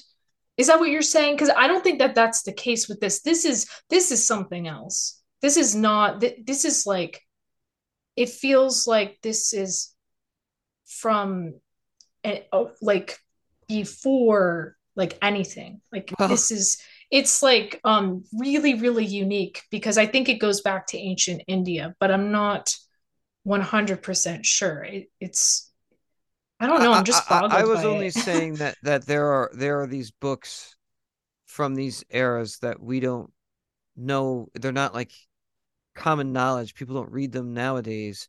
That Mhm. are like different retellings of the same stories. So they come out differently. So they're not presented like in the same way that the Bible is. So Mhm. so I'm saying well and like Beowulf is kind of a counterexample in the sense that Beowulf is a different source material.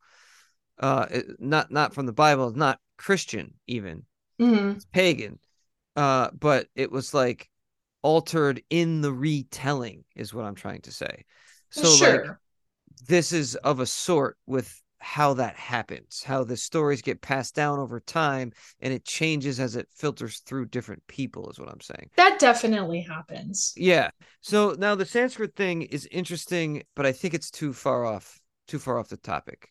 It's too far off Um, the topic. We can't get into that right now, but there are interesting etymological things happening where there's things that are mentioned in this book that you're like you're like "Well, what is this word? And then you look into it and it it's like an Aryan it word or something. it's an Aryan word and Well, it's that and that really weird. that gets back to what I was saying before about like the whole Strange. monomyth myth thing isn't about archetypes and symbolism. It's about it actually being traced back to the same source. We don't need to reiterate that. Yeah. Um, but I wanted to I wanted to get to a couple things. So you you were saying that the Garden of Eden is Gnostic. Actually, is this interpretation out in the world? Because this is also new to me, but I totally see what you're saying. Because the whole thing about like Gnosticism is you're like in this uh kind of contained world that's cut off from like the higher plane. So like the Matrix or the Truman Show are like Gnostic in that you're in the Matrix or you're in the Truman TV show and you don't really have access to this higher plane, but you can Mhm. like ac- accumulate like the the initiation or you can go through the initiation through the accumulation of esoteric knowledge and you eventually can like attain gnosis but like through this esoteric knowledge.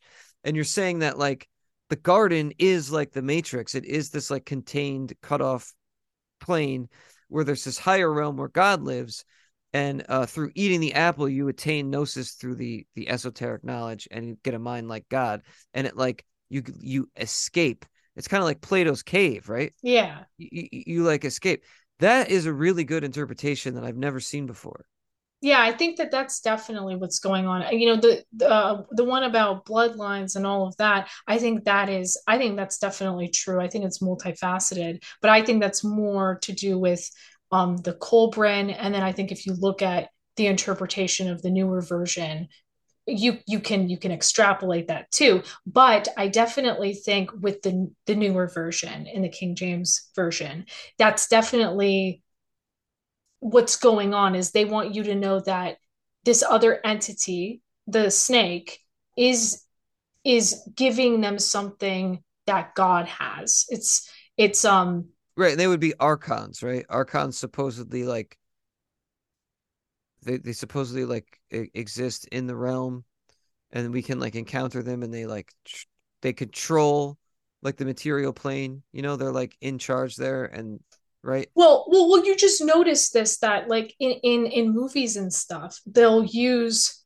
the Garden of Eden story as though they'll like twist it as though it's something good that happened and that it led to like our modern I, civilization and and and and advancement and stuff like that. And that and that that's like a theme that you see all the time that like God has created this universe we are entrapped and it's up to us to become more intellectual more independent yeah to yeah. break out of it and like get out of the matrix. And that's i think in large part what what's happening in the matrix movie is that there the, the the creator of the universe has sent uh, his minions to to keep um, uh, Neo in uh, in that fake world, and that's a Gnostic thing. And the Bible, like like the the Garden of Eden story, I mean, how can you view the the the devil or the snake as bad? Because you know, like who wouldn't want the knowledge that that well I, I. I i see what you're saying i see what you're saying so like the the gnostic thing these like gnostic tales whatever the matrix and everything uh plato's cave is that when you're in the matrix or you're in plato's cave you're trapped in a world of illusion and deception and it's not the higher reality. And this is like analogous with the world of faith where you like stupidly and ignorantly just accept the the the the teachings of religion or you accept like what god told you like this is what you get. This is what you're this is what you can have. You can have mm. the garden. You can have the garden. And then you escape the world of illusion uh, and the world of faith of just like credulously credulously accepting what you're told or what's right in front of your face and you you uh escape that to the higher reality. And the higher reality is the one that you access through but see reason and your mind. But this is all this is all that's perfect because that's all what the gnostics wanted you to believe when you read this version of the of of the the the um the garden uh story the I can't say right now the um the garden of eden. the garden of eden story because that's what exactly what people in the enlightenment era believed. That what you just said is is what the enlightenment was and now produce the world that we live in today which is just so rotten and awful. But, well it, but, it's this is what leads to nihilism though and this is what leads to the wasteland. Um, just for the listeners i just recorded like three or four hours on this explaining the whole like nietzschean nihilism and the, the the entire descent of civilization from the primordial state of being one with nature all the way through the end uh, when civilization like devolves into nihilism. Uh, this is what leads to that. It's the rational mind, and it's the uh, the understanding of the world as like a mechanistic process that you can grasp through the rational mind, and everything that happens like in the universe is uh like attainable to our rational mind, and we can like shrink everything in the world down to something that it can like fit into our consciousness and it takes all the mystery out.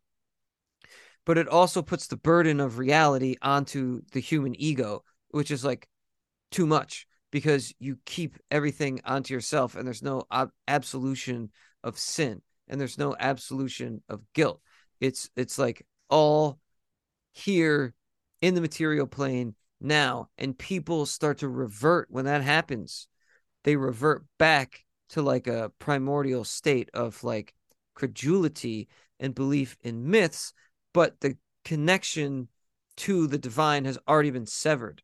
Mm-hmm. So you, so instead of having like a reconnection with God and the sacred and divinity, uh, you you you you fall into a new form of delusion and a new form of error.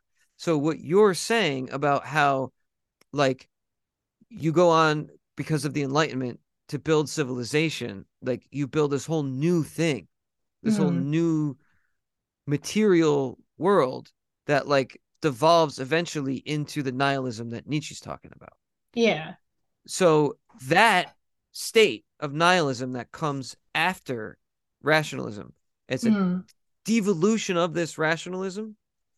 That's when you can become susceptible to the things you're talking about. You can become susceptible to the lies of other people. You become susceptible to the psychological warfare that's being, you know, perpetuated on you because you don't have the edifice of like the, the the faith in God or the faith in your religion or the faith in your traditions, the faith in your culture, whatever the case may be.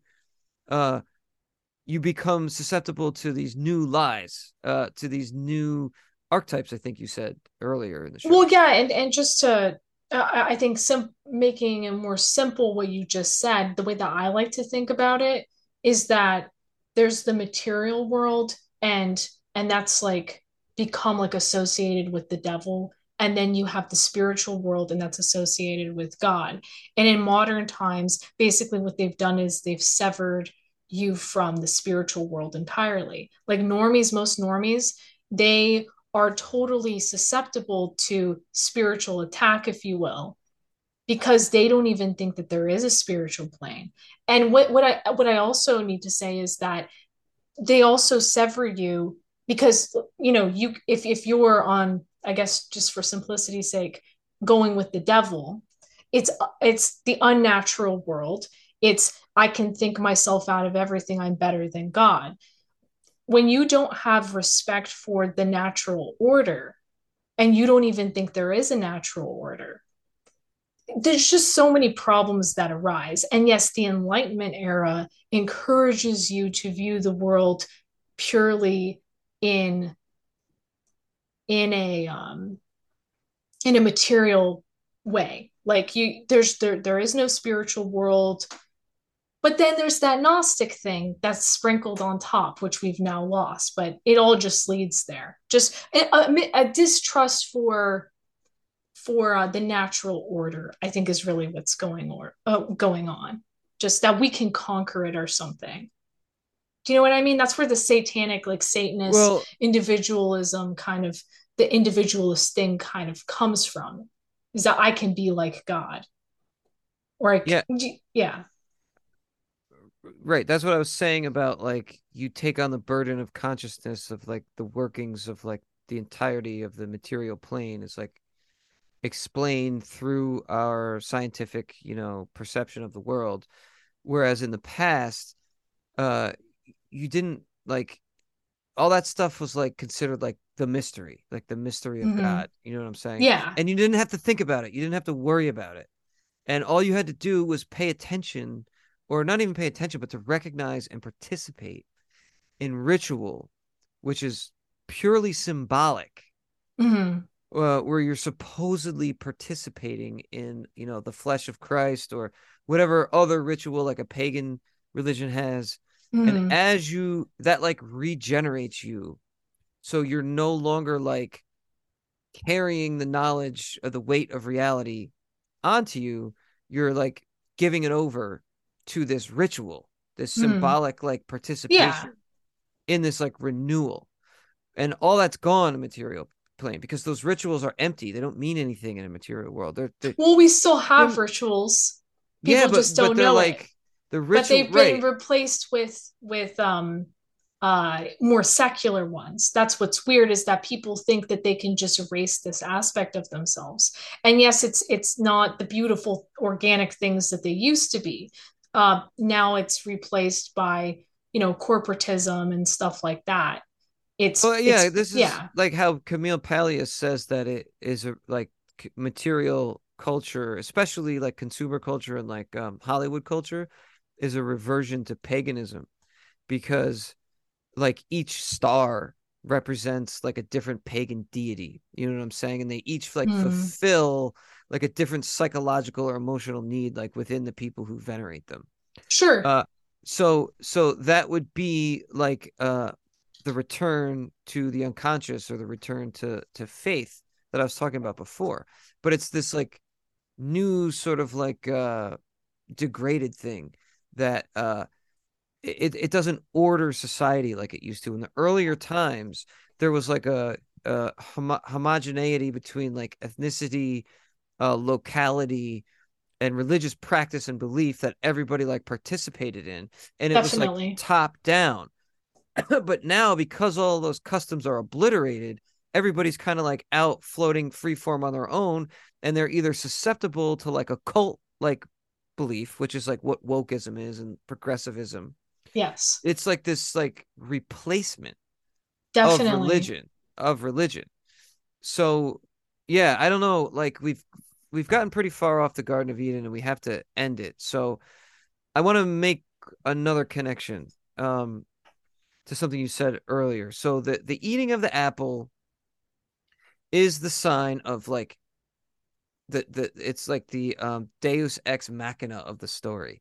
It's like the uh way in it's like the the thing that precipitates the change in the story. Yeah. the thing that brings you out of plato's cave out of the world into, of illusion and into the world of knowledge of good and evil right? I think that's how they want you to view it. I think that's why it's been, if I'm right, and I could be wrong, I really could be wrong, but I think that that's what that means is they Well- want you to view that as like this was a good thing. And and and here's one other thing is that the Kolbrin, it's interesting because it has a really good explanation for why um this whole thing has happened, but it's a really intricate really good explanation. And essentially what it's saying is is that man cannot be in the garden uh because what is it saying? It it's basically that man needs to go on a journey or something like that. It actually has a really good explanation that's very uh very wise but that the bible doesn't tell. And i i could read it and i don't know if you want me to read it. Um but it does actually have a very beautiful wise uh, interpretation of why man can't live in a garden of eden because everybody always wants to live in a garden of eden in a perfect place right where they have abundance. But it also contends with this idea that man is satiated only when he has like strife is basically what i'm trying to say. Oh, okay yeah. that that makes him better Yeah, yeah, by like by by un, by going through these trial and errors he becomes better and better and better. That is actually in the in the Kolbrin if i remember correctly No, I I get your point. I get your point. But I I'm I'm definitely tying this back to to make a point about something you say in your thing later. I'm currently tying it back to Jung's interpretation, which is that eating the bi eating the Bible, eating the apple represents the awakening of the conscious mind and the And that really could the be it. development of the ego. And hang I on, under- hang on. Well, you could just be have that. to you have to just accept it because I'm just using this argument which exists in the world, whether you or anyone thinks it's true or not. This interpretation is there yeah and it's in the Bible. It says if you eat the fruit of the tree of knowledge, you gain the knowledge of good and evil. Mhm. Okay. yeah So Jung says that this is the awakening of the conscious rational mind and the ego, right? yeah I am just using that as a way to get to the real point here, which is what you say in your video about the Apple computer using the symbol of the apple with a bite taken out of it. I have a theory about that. I have a whole bunch of theories, but I didn't present any of them because your theories are so novel to me that I wanted to focus on those. I have a whole different interpretation of the Garden of Eden that I'll have to like present somewhere else. Mm. But the apple with the bite taken out of it from Apple computers. And you said there's bad things that are happening now in the world that can be tied back to the Garden of Eden. What were you saying about the apple with the bite taken out of its symbolism of Apple computers? What So- were you trying to say about that? So, okay, so I am aware that there are multiple angles and the Bible is multifaceted. Yes, it's been messed with, messed with, but the cool thing about the Bible is that there is a historical interpretation that you can take from it, which I think most people ignore, um, and a racial one. But then there's also a spiritual aspect to it and a philosophical. That's why the Bible is so interesting. It's because it's multi-layered.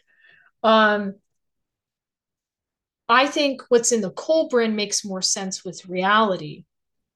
But based off of the what Jung is talking about and what I was saying in my video, I think what you see with the Apple symbol, and, and, and I even read an article for my video that Steve Jobs picked the Apple symbol with the bite out of it for the reasons that, you know, Jung is Jung that you said Jung mentioned which which basically means that they feel that by biting from the apple that led to us becoming what we are today which is true but they see it as a good thing and and something to do with intellectualism so whether that's good a good interpretation or not i don't know but i definitely But think you're saying when- that that's why Apple uses that symbol, though. they do they even said that that's that that's why they do it So I'm confused. What what was their reason that that that eating the apple is what got us to be the people that we are today that can like invent computers?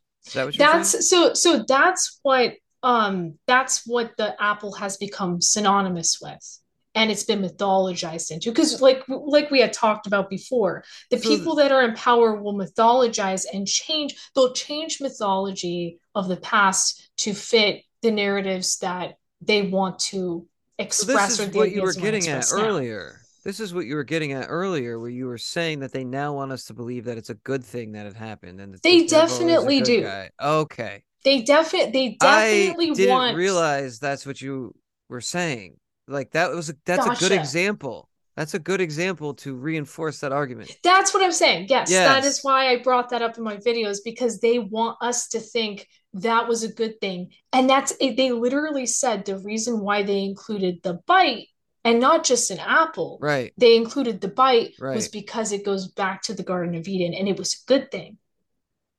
That intellectualism is tied in with this. And why why is intellectualism tied into this? And why is Well, this suddenly becoming a good thing? More nefarious and goes way farther than what you're saying. there's way more to it that I'm not going to go into right now, but that's where I started with this topic in my video. That's why I did that Well, to what introduce I- that. wanted to say is that according to Jung, the biting of the apple is the it symbolizes the development of the ego and consciousness, right? Hmm. Human consciousness. And Jung is concerned with collective consciousness and collective unconscious, right? The symbolism of a computer company using the apple that symbolizes the birth of human consciousness is the next step in human evolution, which is the hive mind, which is AI computer consciousness. Yes. So, okay, yes, I agree with that. that's all I'm trying to say. I agree with that.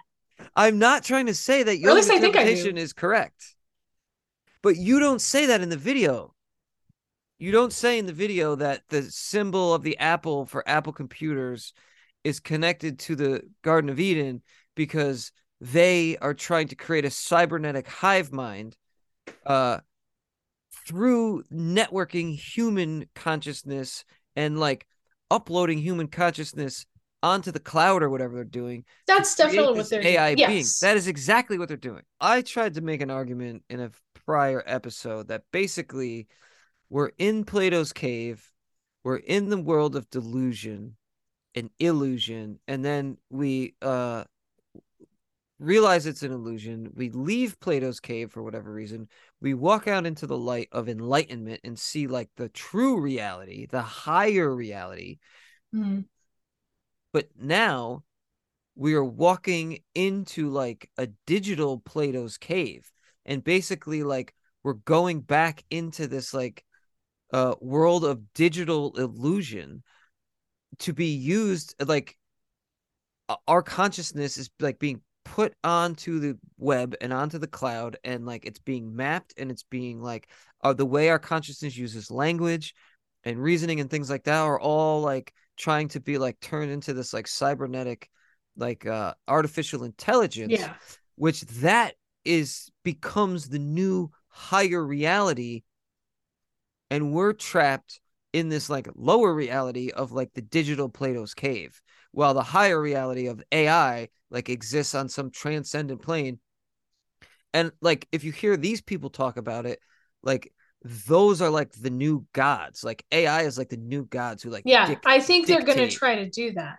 I think that that's where uh, where they're going with things, and that's a whole another topic that is honestly really fascinating and terrifying all at once. And I'm not even sure what I I I don't even know what to think of AI. It's probably not good.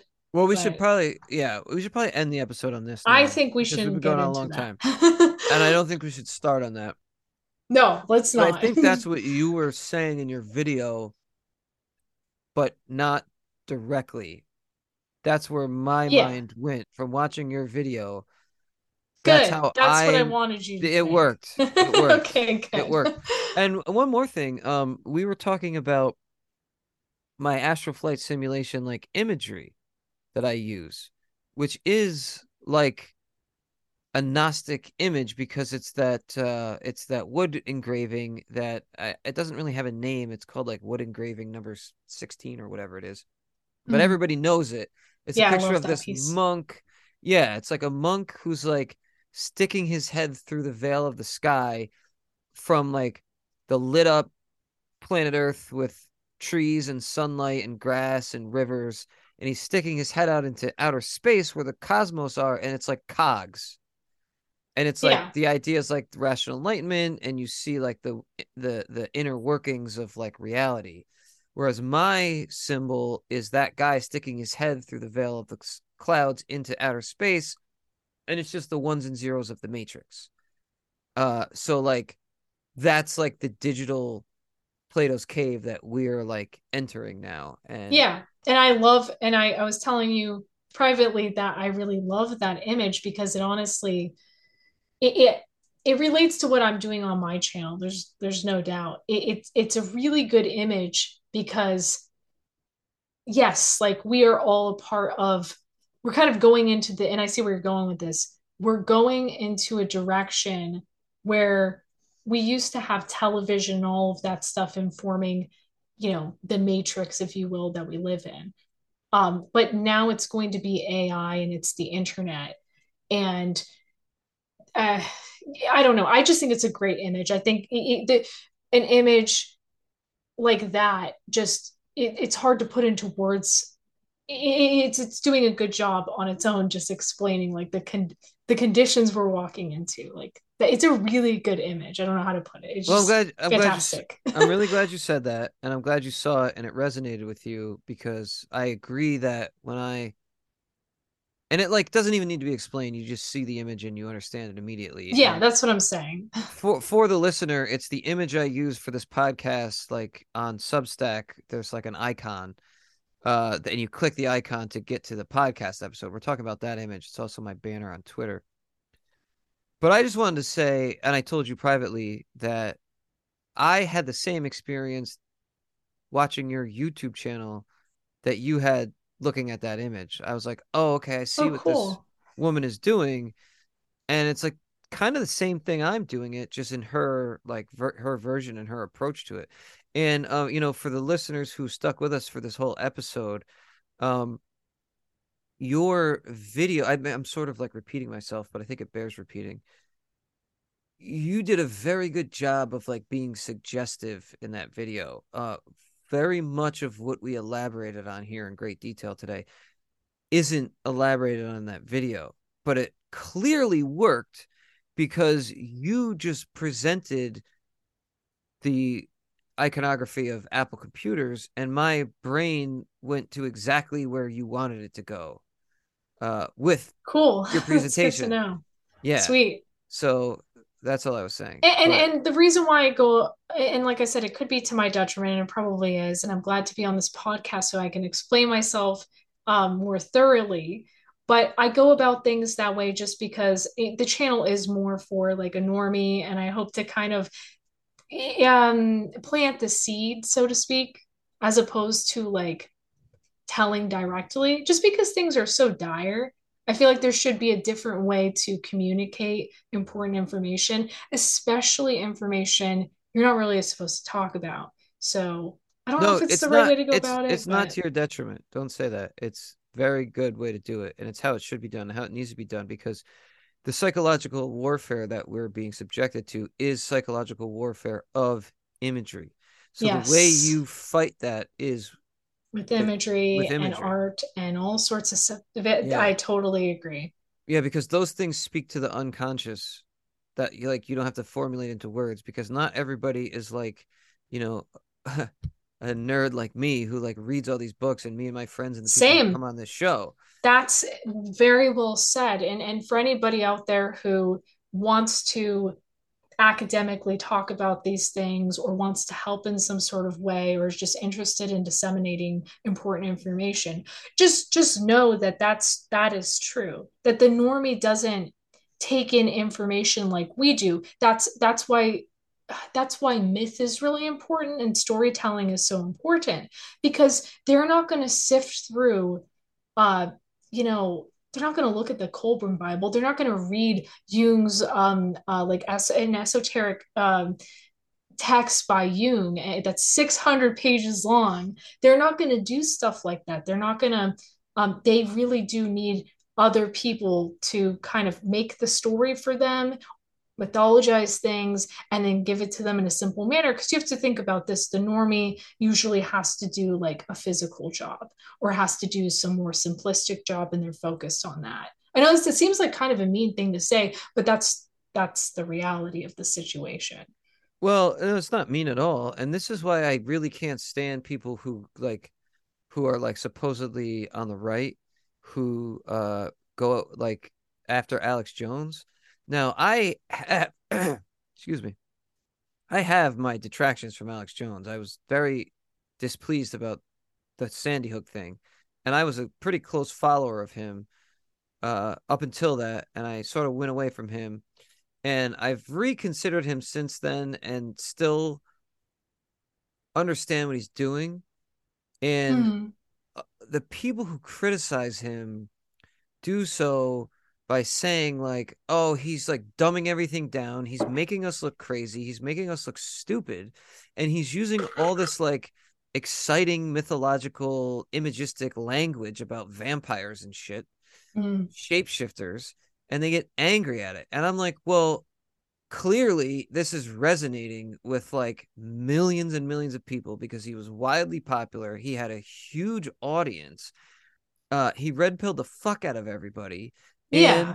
he made them like hate and this distrust the very people who are like perpetuating all these awful, horrible things on people, like um, genital mutilation and uh, fentanyl death, murder mm-hmm. is really what it is, is outright like murder. Um, and when I look at what Alex Jones says, besides the thing with Sandy Hook, which I wish he didn't do that mm-hmm. because it really was not worth it, his fantastic metaphorical imagery and the way he talks is extremely effective. And it's way more effective than anyone who's out there talking about Plato and Aristotle and Socrates and Nietzsche and Heidegger or whatever. I agree. Like, unfortunately, unfortunately, but that gets people's attention. It's um no i just i couldn't agree more. It works. I, I, yeah it, it really does work. You that and that's the thing people in the dissident right don't understand is that like culture art they they don't think that those things are until recently i think people are starting to notice the value in it. They basically ignore what you could say is optics or like yeah yeah. a pr- presentation. And presentation and storytelling is very important. And yes Alex Jones, he does that really well. And I don't, I, I'm, I'm not like the biggest fan of him or anything like that, but I do agree with your take. Yeah. Hate on the guy all that you will, but he's extremely entertaining and that that really is useful. Definitely. Yeah, yeah, and it and it works. Um, yeah, so that's why I do what I do. I attempt. I, I'm attempting to to take these really difficult topics and and put them into that format so that you know can kind of be a part of telling a story and that that'll hopefully get to the normie.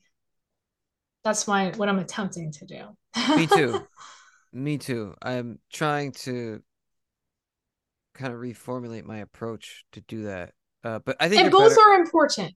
It's yeah, really I... important to do both. Like you you want to do storytelling and all that stuff but you do need people who are very academic to like sort through the information. Well, I'm not an academic. I'm an autodidact. I didn't I didn't go to school for any of this shit. Well, I guess it's I like use academic, hobby. but I get your I, point. I get, get my in, point. Intellectual, intellectual, intellectual. That's there yeah. we go. That's that's a better yeah. word. No, I totally understand what you mean. I totally understand what you mean. Yeah. So okay, look, we just have to end this, or it's never Yeah. gonna end. We're never gonna. Okay. We've yeah, been let's, We've, let's we've been going for four hours. This show is going to be cut down to um two hours, but just so the listener knows, we've been talking for four hours. Um, it was can you, fun. Can you just tell us uh, last words here? Uh, where your content is on Twitter? Uh, Well, most of your content's really on YouTube, but what's your Twitter account? What's your YouTube? I my uh, Twitter account is. Let's see. That's a good question. How do I? Well, what's your your, your YouTube is just gifts ungiven. Yeah, so if you just look up Gifts Ungiven on YouTube, I'll pop up straight away. Um, And on Twitter, your gifts ungiven underscore. underscore. Yeah, Gifts Ungiven underscore. All right, so I will uh I'll link the the Apple video. Yes. And uh, we're gonna have to sign off now. Okay, and thank you for having me. It was, Oh, oh my God. lots of fun. My pleasure. It was like one of my favorite discussions ever, and you have to come back. oh, so. thank you.